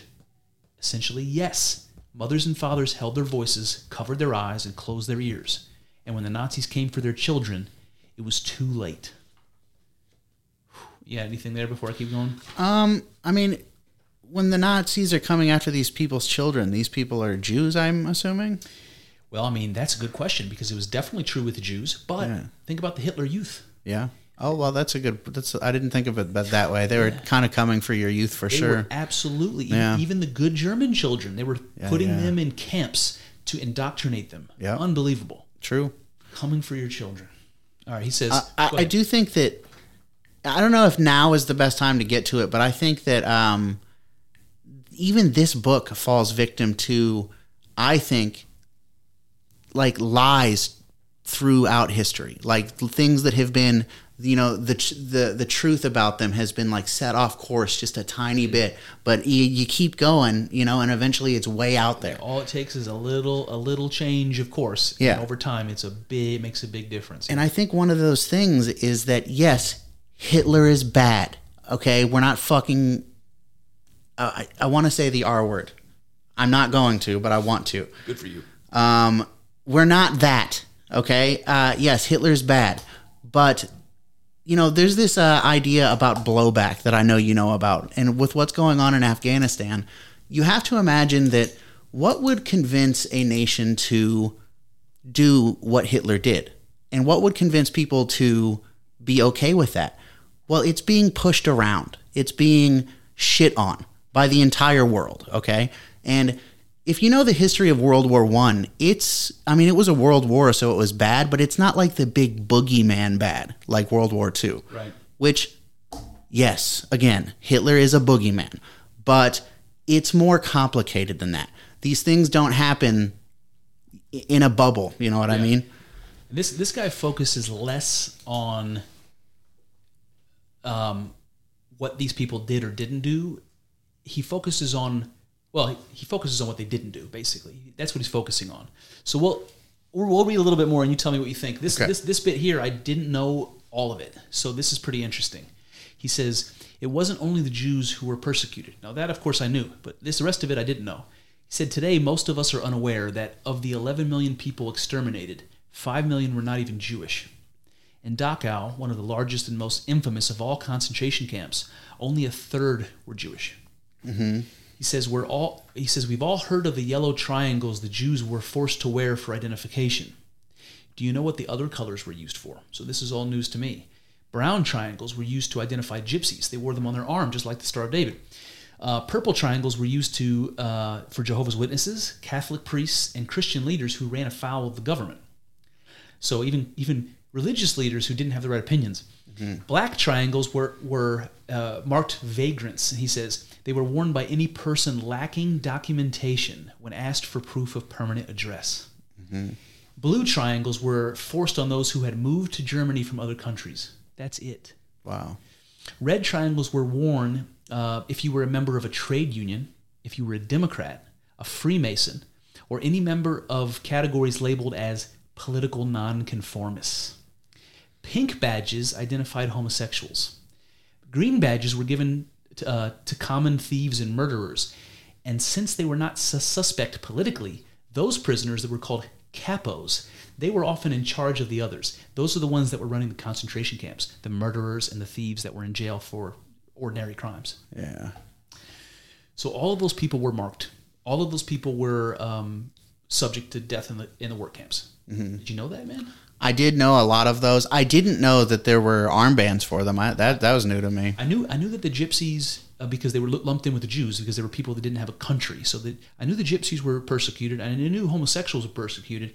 The rest of that was news to me. Yeah. I mean, it's fucked up. Um, but again, I think that there's a parallel to things that are going on today and things that the media tends to to stoke fear about, and that's like white supremacists, white nationalists, um, and then you look at what is going on in America culturally with um, the the pushing of LGBT stuff and the teaching of it in schools. And I'm sorry, I don't have a problem with gay people. I have gay family members and I love them, and they're very important people to me. But I think that um, sending my kid off to public school and the teachers telling them about sexuality, that's not your place. That's not what I'm sending my kids to school to, you know. I, I just don't think it's appropriate. Preach. Um, so exactly. So that's like uh you know, there's that kind of stuff. There's uh, you know, just a lot of like the liberal agenda, like pushing things. And you look at like Weimar Germany, Germany, uh, and what a you know, uh, like Sin City it was. You know, uh, I just think that uh, you push things in that direction, and you're bound to have a rebound. And if you demonize people, sometimes they lean into that kind of shit. So I'm going to highlight that for a second because I think that's worth highlighting. So the point Kyle's making for those people who don't know is after this First World War, the Germans were laid low. What I mean, I don't remember all the details. You can correct me if I'm wrong, but I but they had a tremendous amount of money that they had to repay to all of the countries that were on the were on the winning side of the war. That were their countries got demolished. They wanted the Germans to help rebuild because it was their fucking fault. It was their bombs. So they basically taxed the Germans into oblivion, so that the people were starving. That you know inflation was completely out of control. The money was worthless. It was really bad in Germany after the First World War because they couldn't afford to pay for all the shit they broke. Yep. So that was going down. And Hitler was able to easily convince people to to point the finger at the Jews and all the people that were the fingers was pointed at because it's easy to do that when shit's going that wrong. It's easy to do that.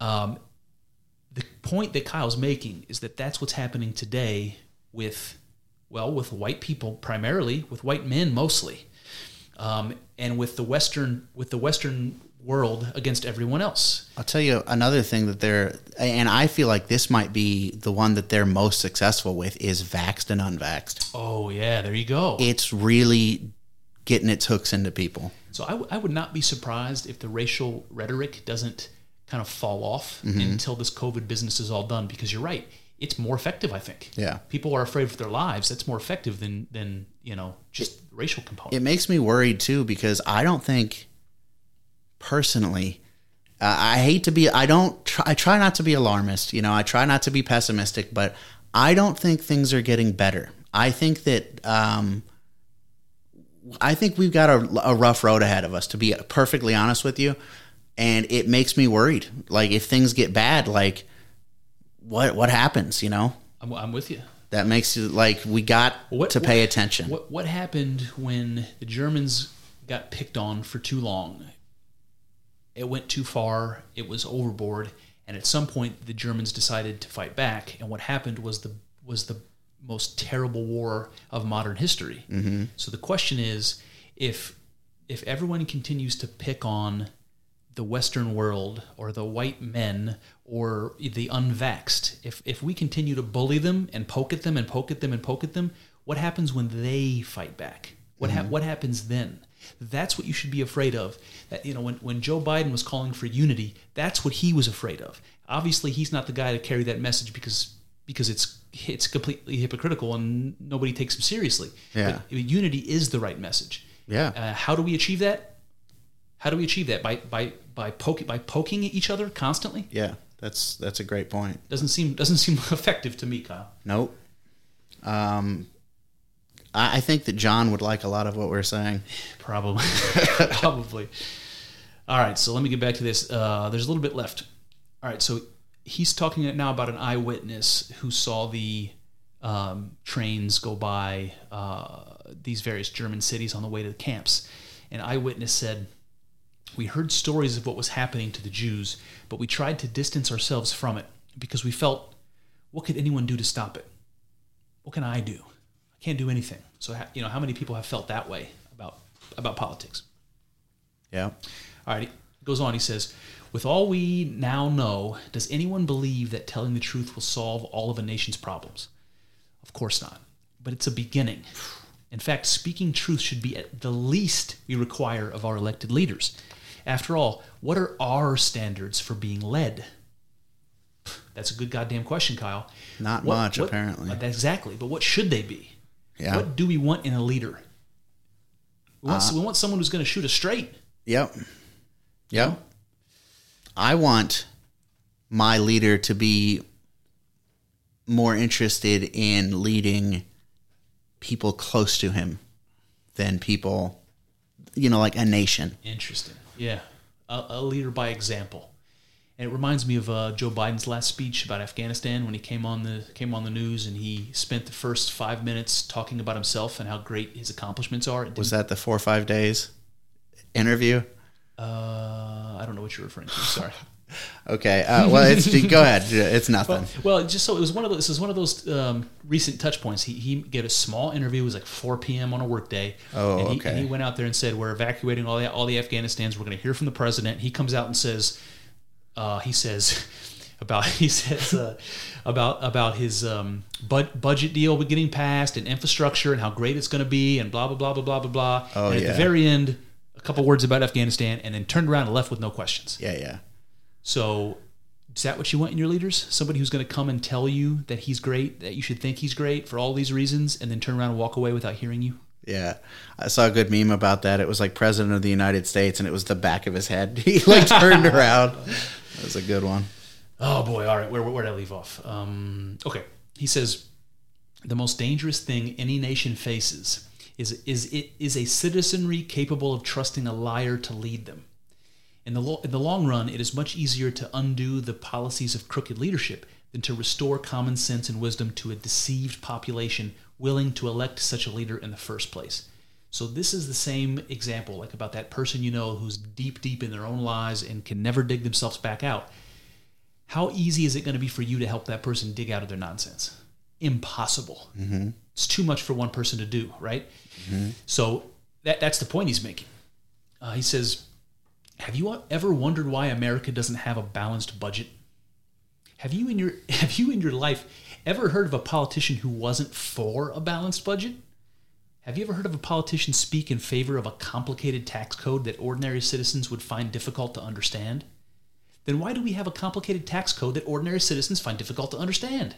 Yep. Then he says, Meet the 545 men and women who enact every law, propose every budget, and set every policy enforced on the citizens of the United States of America. One president, nine Supreme Court justices, 100 senators, and 435 members of the House of Representatives. By the way, have you ever noticed that if any one of us lies to them, it's a felony? But if any one of them lies to us, it's considered politics. Hell yeah. I, I'm loving this. Unbelievable. This is great. And then he says, he asks a question at the end. He says, Can 311 million Americans ever hope to wrestle the power away from 545 people? Yeah, that's uh, that's interesting. Listen, ladies and gentlemen, what, he, what he's talking about here is a balance of power. If there was an uprising, it, it, it wouldn't take all of America.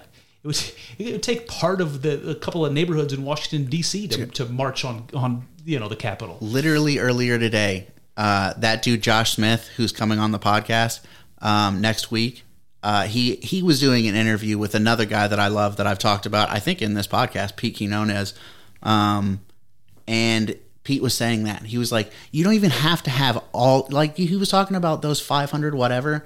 It's like you don't even have to have all of the country. You just have to have a bunch of fucking people, That's it. and that's it. You don't even have to have guns. You put the guns down. Mm. If you get ten thousand people, I think ten thousand might be enough. Might be enough. I mean, I don't know. I don't even know what we're talking about. In Minecraft is what we're talking about. Doing this in Minecraft. So this is. I'll just circle back to something you said, Kyle. You said that what you would like in your leader, the standard you would like your leaders to have, is to lead by example. Is somebody who's more interested in showing people the right way to be and and helping out those people close to them that they can affect, and not the people pointing fingers out at somebody in Timbuktu that they have no no impact on. Um, and what he says, what the, what Andy says here is, have you ever noticed that if we lie to them, it's a felony. If they lie to us, it's politics. That's a double standard. Why don't we start there? How about Yeah. how about that being being something uh, that we hold our leaders to? You have to be responsible the same way that I'm responsible. For Why- sure. Why do we have? Why do we live in two separate worlds? That's great. Why, why does every single member of Congress have a high end health insurance policy and everybody else is going to the exchange, to the Obama exchange? Can't find those policies on the Obama exchange. This is this is a great question. Mm-hmm. And he says again, can 311 million Americans ever hope to wrestle the power away from 545? Then he answers his own question. He says, one would think so. But did you know that during the past quarter century, no presidential election has been won by more than 10 million ballots cast? Yet every federal election during the same time period had at least 100 million people of voting age who did not bother to vote. Fuck it. Exactly it, man. How can we ex- how can we expect our leaders, like Plato said, how can we expect our leaders to lead the way we want when we don't participate in the process and don't hold them to any standards whatsoever? Yeah. This is so I am like torn on this subject because I am you know, I, I call myself an anarchist when I call my when I like have to call myself something. Um, but that being said, I what uh, so you know I, I've used the term Ancapistan before, right? It's the the Ancap anarcho capitalist paradise. Yep. Okay, so you're trying to create Ancapistan so what if you tie yourself to these ideas these ideals of anarchy where you're not allowed to be a part of the government you're going to let them put you on the boxcar Exactly. I mean, what what else can you do in that situation? If you're not participating, I guess you fight back. I guess you fight back. You lose in that situation. there are different ways to fight back That's- okay that's a good point. um i think that i have respect for both of them we'll just put it that way um the people who decide to operate within politics and try to change things that way i'm for those people i don't think that they're like you know not anarchists or whatever the fuck Let me ask you a question, Kyle. Sorry to interrupt you. No just you're good man me. i was i was done You know how I was just talking about the double standard yeah um, of the two political parties and the representatives that we see from from the two political parties. Is there one of them that you think is worse with the double standards? Um, being a person who considers myself to be more right wing, I want to say the left, the Democrats, but nah, I mean the Republicans are pretty fucking bad, man. You know they're just like bad about different stuff. They're just all fucking filthy, awful human beings, man. I agree. I agree. I just can't get over the the the fact that the BLM Yeah. protests were not called riots, and we're not and we're not. Uh, it, we allowed all sorts of destruction and and and you know mayhem to ensue in the name of fucking freedom of speech. But people march on the Capitol, and that's an insurgency. Yeah, And, yeah. You know, So- now we have to be worried about domestic terrorism and public policy Yeah, has to yeah, change. absolutely. That shit's concerning. It's very concerning. Um, I, I agree with you in the sense that the left has control of the media, so you hear more of their propaganda. Um, but I think that like the the double standards that come for like the Republicans, it's like they talk about balanced budgets all the fucking time, and they're just voting on every war bill, every you know they're they're fucking ter- like, they're all they all need to go, and I feel firmly about that. and and he made that point by saying that everybody wants a balanced budget, but nobody ever gets one. Yep. And don't you ever wonder why? And then uh, what else did he say? Um, oh, I can't remember. I lost my train of thought. Anyway, um, one thing the things that the republicans go out and talk about are things that are not going to affect those people the um hot you know to be a a, a congressperson a senator it it's almost like a class system. You're not going to get there unless you're of a certain class. You know what I mean? Yep. I'm sure there are exceptions. AOC was a bartender, although let's not pretend like AOC did that herself. Like she was, uh, you know, the no. genius behind that campaign. Um, I think that AOC is smart. Don't get me wrong, but I don't think that she's like a political genius who got herself elected. I mean, you know, yeah, man, I don't know. I don't but say but anyways, the what I was saying, I'm sorry, was uh the stuff that the Republicans talk about, like transgenders, that none of that stuff is going to affect them. The stuff that they talk about is a distraction from the stuff that they're doing, the stuff that they are pushing through every fucking day, uh, which is bailouts for giant corporations, wars, you know, Patriot Act, uh, you know, spot, you know, all just all kinds of awful, awful shit. So, do you think that the free speech um, component to uh, the preferred pronouns and all that stuff that circles the transgender uh, debate? Do you think that the Republicans are insincere about arguing for that? That's all still a distraction, and that really Yeah, they, don't give a, because- they don't give a shit. who- because I think you know, ten years from now, when there's some kind of free speech thing that they are like, no, you can't say that, then they'll do that. You know, like 100. I have. Do you have any doubt about that? That 10, 15 years from now, if the Republicans, if you know, this stupid fucking paradigm is still going that long, but in the history, like look back, you know, um, they're just they don't stand for anything. None of them ever do. I can't argue with you. I mean, there's like how many exceptions? Uh, both of them are named Paul. Exactly. I mean, there's Ron- like Thomas Massie is pretty good. Um, Justin Amash is great. Yeah, yeah. But yeah, they all suck, man. Ron, Ron and Rand Paul. Dude, they're the best. Ron, particular. I mean, I love Rand. Don't get me wrong, but Yeah, I'm a, I'm a big I'm a big Ron Paul fan. yeah, Uh, bought my wife a Ron Paul T-shirt that says uh, "End of the Fed" and she loves it. yeah. Yeah. You should look at Top Lobster. Top lobster.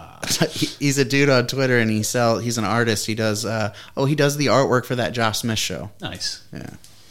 All right, you want to keep going? Yeah, yeah, yeah. All right, I'll just push through because we're almost done. All right, he says, um, "What do the ages of our world's greatest civilizations average? Excuse me. Why do the ages of our world's greatest civilizations average around 200 years? Why do these civilizations all seem to follow the same identifiable sequence, identifiable sequence, from bondage to spiritual faith, from spiritual faith to courage, from courage to liberty, from liberty to abundance, from abundance to complacency, from complacency to apathy, from apathy to dependence, and finally from dependence back into bondage. Yeah. First of all, that's amazing, but what do you think of that? That's amazing. That's great. Well, because we were we were talking to John about the Roman Empire. That's exactly what it sounds like. And mm-hmm. when you think about the history of the United States, that's exactly what it sounds like. Yep. If you guys can't see that, open your eyes. All right, he says, is lying to get elected acceptable, even if the candidate's intention is to get elected in order to do good? He says, have you ever noticed how we judge the bad guys by their actions and the good guys by their intentions? You ever notice that? I have noticed that. He said, Who are the good guys and who are the bad guys? Would truth be a starting point for telling the difference? Truth, not the spin, not the story. Mm-hmm. Truth. All right, so that's it from This the is- from the book. But is good. in the back, he has an interview that he that, that he put in, and there's a couple things from the interview that I want to read. Okay. In fact, there are three of them. All right, first one is a question was asked to him. He said, "Are the American people fools?" His response is, "I think the jury's still out on that question." he said, "He said I've always considered the American people smart and industrious. Unfortunately, we have all known smart people who have done foolish things. As a group." When more than 100 million of us don't bother to vote in a federal election, it certainly underscores the apathy portion of a nation's fate sequence. So, are we too trusting? Probably. Are we downright gullible? I'm afraid evidence might support that assertion. But are we fools? I'll give it a not yet. All right. I mean, I mean, I don't have any objections to that. I don't have any objections to it either, but I will say I, I try not to be, but I, I get pessimistic sometimes, man. I get like black pilled, as we were talking about, you know, that term you hadn't heard. uh, I get a little black pilled, and I have been recently. Like, I just feel like things are dire. Uh, so, so so the, the idea of black pill is just like a nihilist sort of. Uh, Yeah, just fuck everything. Nothing's going to work out. We're fucked. You know, like, don't even try. We're fucked. So I don't know how long that's been around, but obviously the red pill, red pill, blue pill thing is kind of post the Matrix. And Yeah. It's based on that. One one pill is the reality pill, and one pill is the Matrix, and you know you don't know which one you're in. Uh, but the black pill idea is interesting. Yeah. You know, The white pill idea is interesting, too. There's a third and a fourth option. Yeah, man. There's all kinds of fucking options. I want to know about the white pill, but let me keep reading this. Question that was posed to the author Are you saying the United States will be the site of the world's next Holocaust? No, I'm not saying that it will happen. I am saying that it could happen. It doesn't take many people to lead a nation in a direction that has serious repercussions on the liberty of others. Indeed, most, most will agree that we have already given up liberties for various reasons, and we, we may never get them back. Yep. And then the last question that was asked that I want to talk about is who is lying to our country right now? This is the best answer of the book. Sorry, but I'm simply not going to answer this question. The purpose of this book is to get you to answer the question for yourself. My point is that each of us must stop blindly believing everything someone with an agenda says. Yes. Full stop. That's good. So that is it. Uh, oh, oh, fuck. It's not it. I got one more. You got one more. Got one more. The question was asked Have the American people ever been specifically cautioned about the long term consequences of electing leaders who lack strong character? So this was this was interesting. I forgot about this. He says, in his centennial address to Congress in 1876, President James Garfield issued issued a warning widely reported in the press at the time. Okay, I've never heard of this. It was widely reported. I've never heard this. Here it goes. He said, now more than ever before, the people are responsible for the character of their Congress. If that body be ignorant, reckless, and corrupt, it is because the people tolerate ignorance, recklessness, and corruption. If it be intelligence, brave, and pure, it is because the people demand these high qualities to represent them in their national legislature. Then he added, If 100 years from now, the next centennial does not find us a great nation, it will be because those who represent the enterprise, the culture, and the morality of the nation do not aid in controlling the political forces. Bum, bum, bum. Hell yeah. James Garfield. That one is the last quote, I promise. All right. There's the guy. All right. You know this. T- uh, do you have anything else you want to say about it? Nope. Any any other thought? No. Okay. Well, I mean- go ahead. The only other thing is, um, hold on. I got another J, J, Jordan Peterson, but it's a little bit separate. So you go ahead. What did you want? Okay, so that you're talking about picking better leaders. Okay, um, I like I said, am a little bit split between how how I want to do it. You know, uh, part of me wants to say just like don't be involved. You know, uh, cut yourself out complete like agorism. You know what I'm saying? Just like don't be involved with them. Um, and if they come for you, defend yourself. You know, like I mean, how powerful would that? How powerful was it when Cliven Bundy was like no to the Bureau of Land Management? That shit was powerful, man. Um, I don't know. I, I think so. I'm I'm a little bit split on which way to do it. But if Hey, you're Kyle. what's up? Who's who's Calvin Bundy? Cliven Bundy. Oh, you don't. Okay, so um, they they were that family who got into a dispute with the Bureau of Land Management uh, about like grazing land uh, for cat, and they like took up guns and defended it.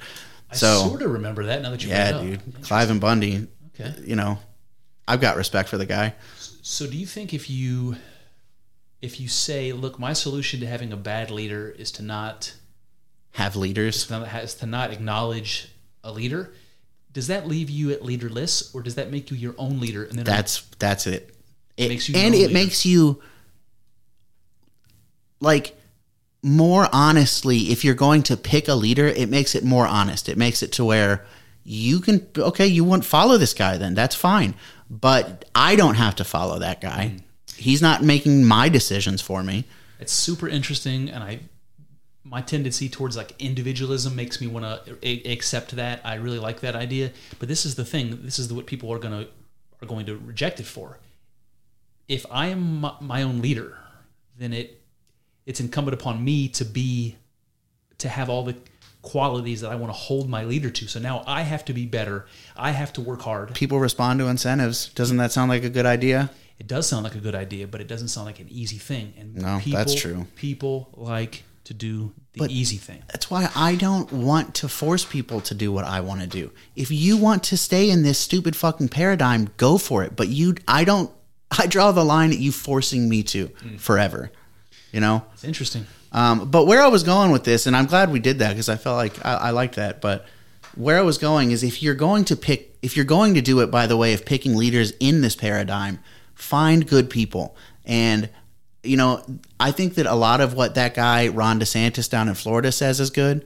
Um, he's terrible on foreign policy. He's just like another neocon on foreign policy. So if he was the president, that would be a problem, I think. Um, but domestically, he's pretty fucking good.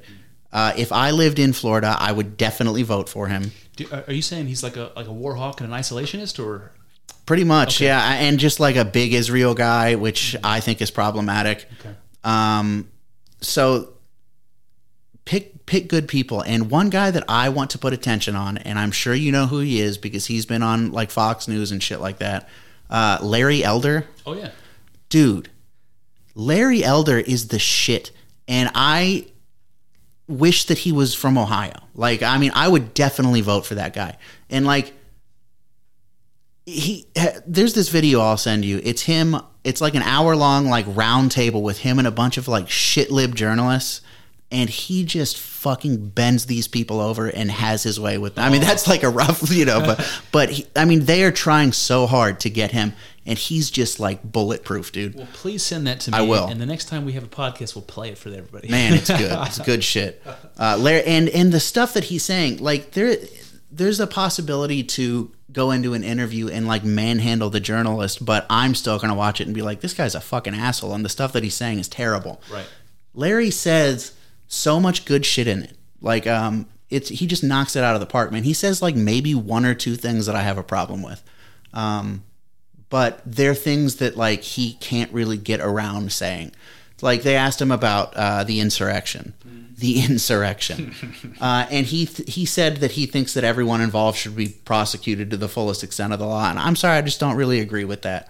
Um, to the fullest extent of the law, No, I, no, I, I, I, I can't get behind that. I mean, what what happened with the Black Lives Matter rally? Pe- Like celebrities were paying their fucking bail for them. Liberal cities were just letting them go. No, no, no, and that's that's the same problem with the law. It's like with the mandatory minimum sentences and things like that. Like the law is supposed to be discouraging people from doing those things, but every every one of those cases should be individually tried. It should Yeah. be case by case, depending on the circumstances. And you end up with first time offenders with a with a nonviolent drug crime who end up in jail for five or ten years because that there's minimum mandatory minimum. That's not justice, but it's but it's way easier to, to rubber stamp everybody who's you know five years, five years, five years. Yep. It's way easier than it is to do the hard thing and to, to weigh the freaking evidence and make a decision that's you know uh, reasonable. yeah, absolutely. Sorry, I No, you're good, man. I uh but yeah, I completely agree with you and uh, I basically the entire point of that is I stand hard for Larry Elder.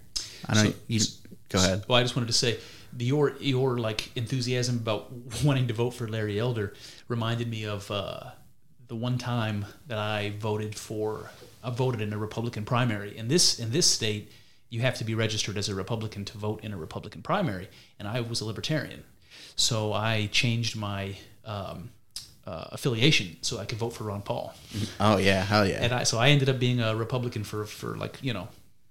A full a full cycle before I could you know Did you change again? uh, I can't. I can't actually remember. So you you put any consideration into joining the Libertarian Party? I mean, in 2006, I would have been I would have been keen. Yeah. Uh, t- today, based on what we've talked about, um, I, I have no interest in that. Yeah? Yeah. Yeah, I don't know. I like. I definitely. Part of me wants to, I don't, for sure. I, I don't think they would have me. Oh, oh yeah, they would. oh, for sure, dude. There's, I mean, we've talked about them a bunch. The Mises Caucus. There's a big, and they're like taking over the party. Um, so I think soon it's going to be like, a, I mean, you know, I, I say a legit party, um, at least ideologically. Um, and they already have a lot of like infrastructure in place. They've done a lot of the work. Um, That's awesome. I, I would just love to see them in a debate with. Oh, dude, I'm. That's like. uh, The, so the the libertarian debates are going to be coming up, where you know the uh, the ki- people who want to get the nomination are going to be debating. Those will be interesting. Uh, but I just hope that. So Dave Smith, you who you know as a stand up comic, uh, has been on Rogan. His comic, his uh, podcast Legion of Skanks is fucking hilarious. Um, so he's he's trying to get it, and I hope he does because Dave is a good debater, and um, I think that he not only is he a good debater, he's funny. He's a stand up, and he's like kind of a shit poster, you know. So I just I, I don't think know if he would describe himself as that, but I just hope that he can get up there and make them look stupid. I would I would like nothing better. Yeah. And he's capable. Yeah. And I'm imagining the stage with Dave Smith in the middle and Trump on one side and Biden on the Oh, other. man. But this is the thing that and that would be gold for everybody. But this is the thing. I don't know for sure. I, I don't think Biden will run again. No, And- I don't think and so I'm not sure Trump will run again. Uh, he says he will too, but I, I'm I'm with you. I don't know that that's going to be. You know, I, I- think DeSantis is making a run at it. I give Trump a, I give Trump's run a 50-50 at this point if he does it again. But can you imagine all of the Dave Smith bits of that would be Oh, that would be great. things that have never happened before. Yeah, yeah. you know, Um, I think that if you put somebody like Dave Smith or even other people, if they get the nomination, like this dude Spike Cohen, who is great, um, I think that if you put somebody up there who is like smart as fuck and also honest, like uh, intellectually honest, whereas like the people that he's going to be going up against, they don't fucking believe anything. correct. So I mean, I just feel like I ha- I have a hard time imagining that somebody like that is not going to be able to make them look dumb. If they are smart and they are logically consistent, like Ron Paul, man, Ron Paul. like what I mean, he did it perfectly. You know, if I, I so, and I mean things didn't really work out, so who knows? Maybe we're just maybe it's the other way. Maybe we should go the other way. If I if I were Ron Paul, I would I would I think Ron Paul was fucked the way Bernie Sanders was fucked. Nobody Yeah. ever nobody ever gave Ron Paul a shot. The party never threw their support behind him. He was always considered to be a fringe candidate, and he was only there because he had been in politics forever and was respected. Yep. You know, but he was never given a shot, and Bernie was never given a shot. Yeah. I, re- I you know, there's like stories about Ron Paul, and one of them is that lobbyists wouldn't even talk to him. See, that's that's the guy you want. Exactly. Uh, another one is that um, uh, I can't remember it. I don't know. I, I, I lost it. The lobbyist one is good though. It's like don't don't even bother. Don't even bother. All right, so I was listening to um, Jordan's most recent po- uh, podcast with a guy named Stephen Blackwood. He's another academic in Canada, and I was trying to write down some notes from that podcast to talk about today. And now it's going to seem because the sequence of things is going to seem out of out of place. But I want to I want to ask you anyway, because this goes back to the argument about collectivism and individualism and like. You know the way we talked with like Yeonmi Park, how in North Korea they didn't use the word "I" Yeah. Okay, so he's he's talking about uh, communism and Marxism, and uh, Jordan says this is a key element of Marxist thought that social structures structure individual consciousness. It's not that individual consciousness structures social structures. He says uh, it's it's the group imposing its nature on the individual rather than the individual leading the group. What do you think of that? I don't. I mean, yeah. I mean, I I, I think it's pretty interesting. So it's like what comes to my mind is like the example. Uh, there's a word for it, but I can't think of the word. Where there's uh, somebody's drowning, Yeah. Yeah. and it's at a concert, and there's a thousand people there, and nobody helps because everyone thinks somebody else is going to do it, and nobody does it, and the person dies. So there's something that comes to my mind like the group is terribly dumb. Yeah. And we, we talked about ways in which they're not, like when we talked about the guessing of the number of uh, jelly Yeah. beans in the thing. But like, it's like the group is not moral, and the group is not rational exactly. And I don't like the idea that it's that that makes me who I am as an individual. But I can't disagree with the fact that society and culture kind of kind of made me in some ways what I am by limiting the opportunities and the you know the Yeah. it's like what I'm adapted to. Yeah. So I don't know, man. I think that culture is undoubtedly shape individuals. I mean, that's no question. Um, but I think that also individuals can shape culture. I mean, you think about like you get one like really powerful person, and now mind you that that powerful person has been shaped by culture. I mean, Right. but he can move culture, like change culture for sure. So what is it about that person that makes him able to do that when everybody else can't or won't? I'm thinking of Kanye. I really am. I'm not even joking. Um, because like you, I know you're not like a huge Kanye fan, but I love Kanye. He's like, man, it's like Biggie and Kanye for me. Really? Like that's it. Interesting. Um, but uh, he, even the, even if you don't really dig him that much, you have to admit there's something about the guy. Is it is it the charismatic part? You know, like when like when you see I don't think it is. I mean, I think that that's a huge, huge part of it. I, I shouldn't even have said no because yes, obviously that is a huge part of it. But I also think that he's incredibly talented, um, and like he, he says things that are true in like such a unique, like outlandish, crazy way. Um, and like I don't know if you've been paying attention to him, like the stuff that he's been talking about, like politically and culturally nope. He's interesting, man. He says interesting shit. Um, he's not what you would expect from like popular black culture. The way that that like the way that the left portrays black culture, Kanye is not that. So would you say? Would you say? I'm, I I I don't want to do. I was going to do this, but I've changed my mind.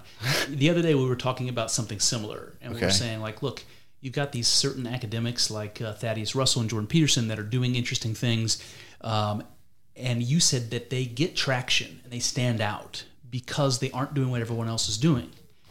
That, and I said that they were like a light in the darkness, and that's what I was going to drop on you just now. So Kanye might be kind of like that, a light in the darkness, and I think it might be I think that's true. I think it might be connected to what you were saying earlier about um, about what you require of your leaders, what standards you hold them to. It's like you want somebody who stands on their own. You want somebody For sure. You want somebody who who believes what they believe and stands for it. That's what Jordan Peterson did. And that relates back to what I was trying to say earlier about like the media and the perception of like you have to stand for something. Otherwise, oh, you're just going to be taking in all of this fucking garbage information and you're much, much likelier to be swayed by it. And it ties back to that bad Roman thing that I talked about it that you know mm. s- sometimes to be a good Christian you have to be a bad Roman mm. sometimes to be a good human being you have to be anti-state I I mean I, I you know it's amazing. I'm nodding my head. I'm getting pumped right now. fucking hey dude Because basically, what you're telling me, and maybe we can wrap on this. What you're telling me is that. So I'm gonna use I'm gonna use Petersonian here. So in in order for you to be a hero, a hero is the person that drives culture. A hero is a person that people follow. A hero is a person who changes the tides, like Barack Obama said he was going to do. A hero. And what you need to be a hero is to stand on your own, even if that means against the tide, against everyone else. And that's how you that's how you get noticed. That's how you become a light in the darkness. hell yeah Well, there you have it. That's one avenue explored, but infinitely more still to go. I hope you enjoyed thinking along with us. I know, I know, it's not easy work. Thinking. It's hard and full of uncertainties, but I'm grateful for the company as we trek through this together. Here's to hoping that the juice is worth the squeeze. See what I did there? Let's find out together in the next episode.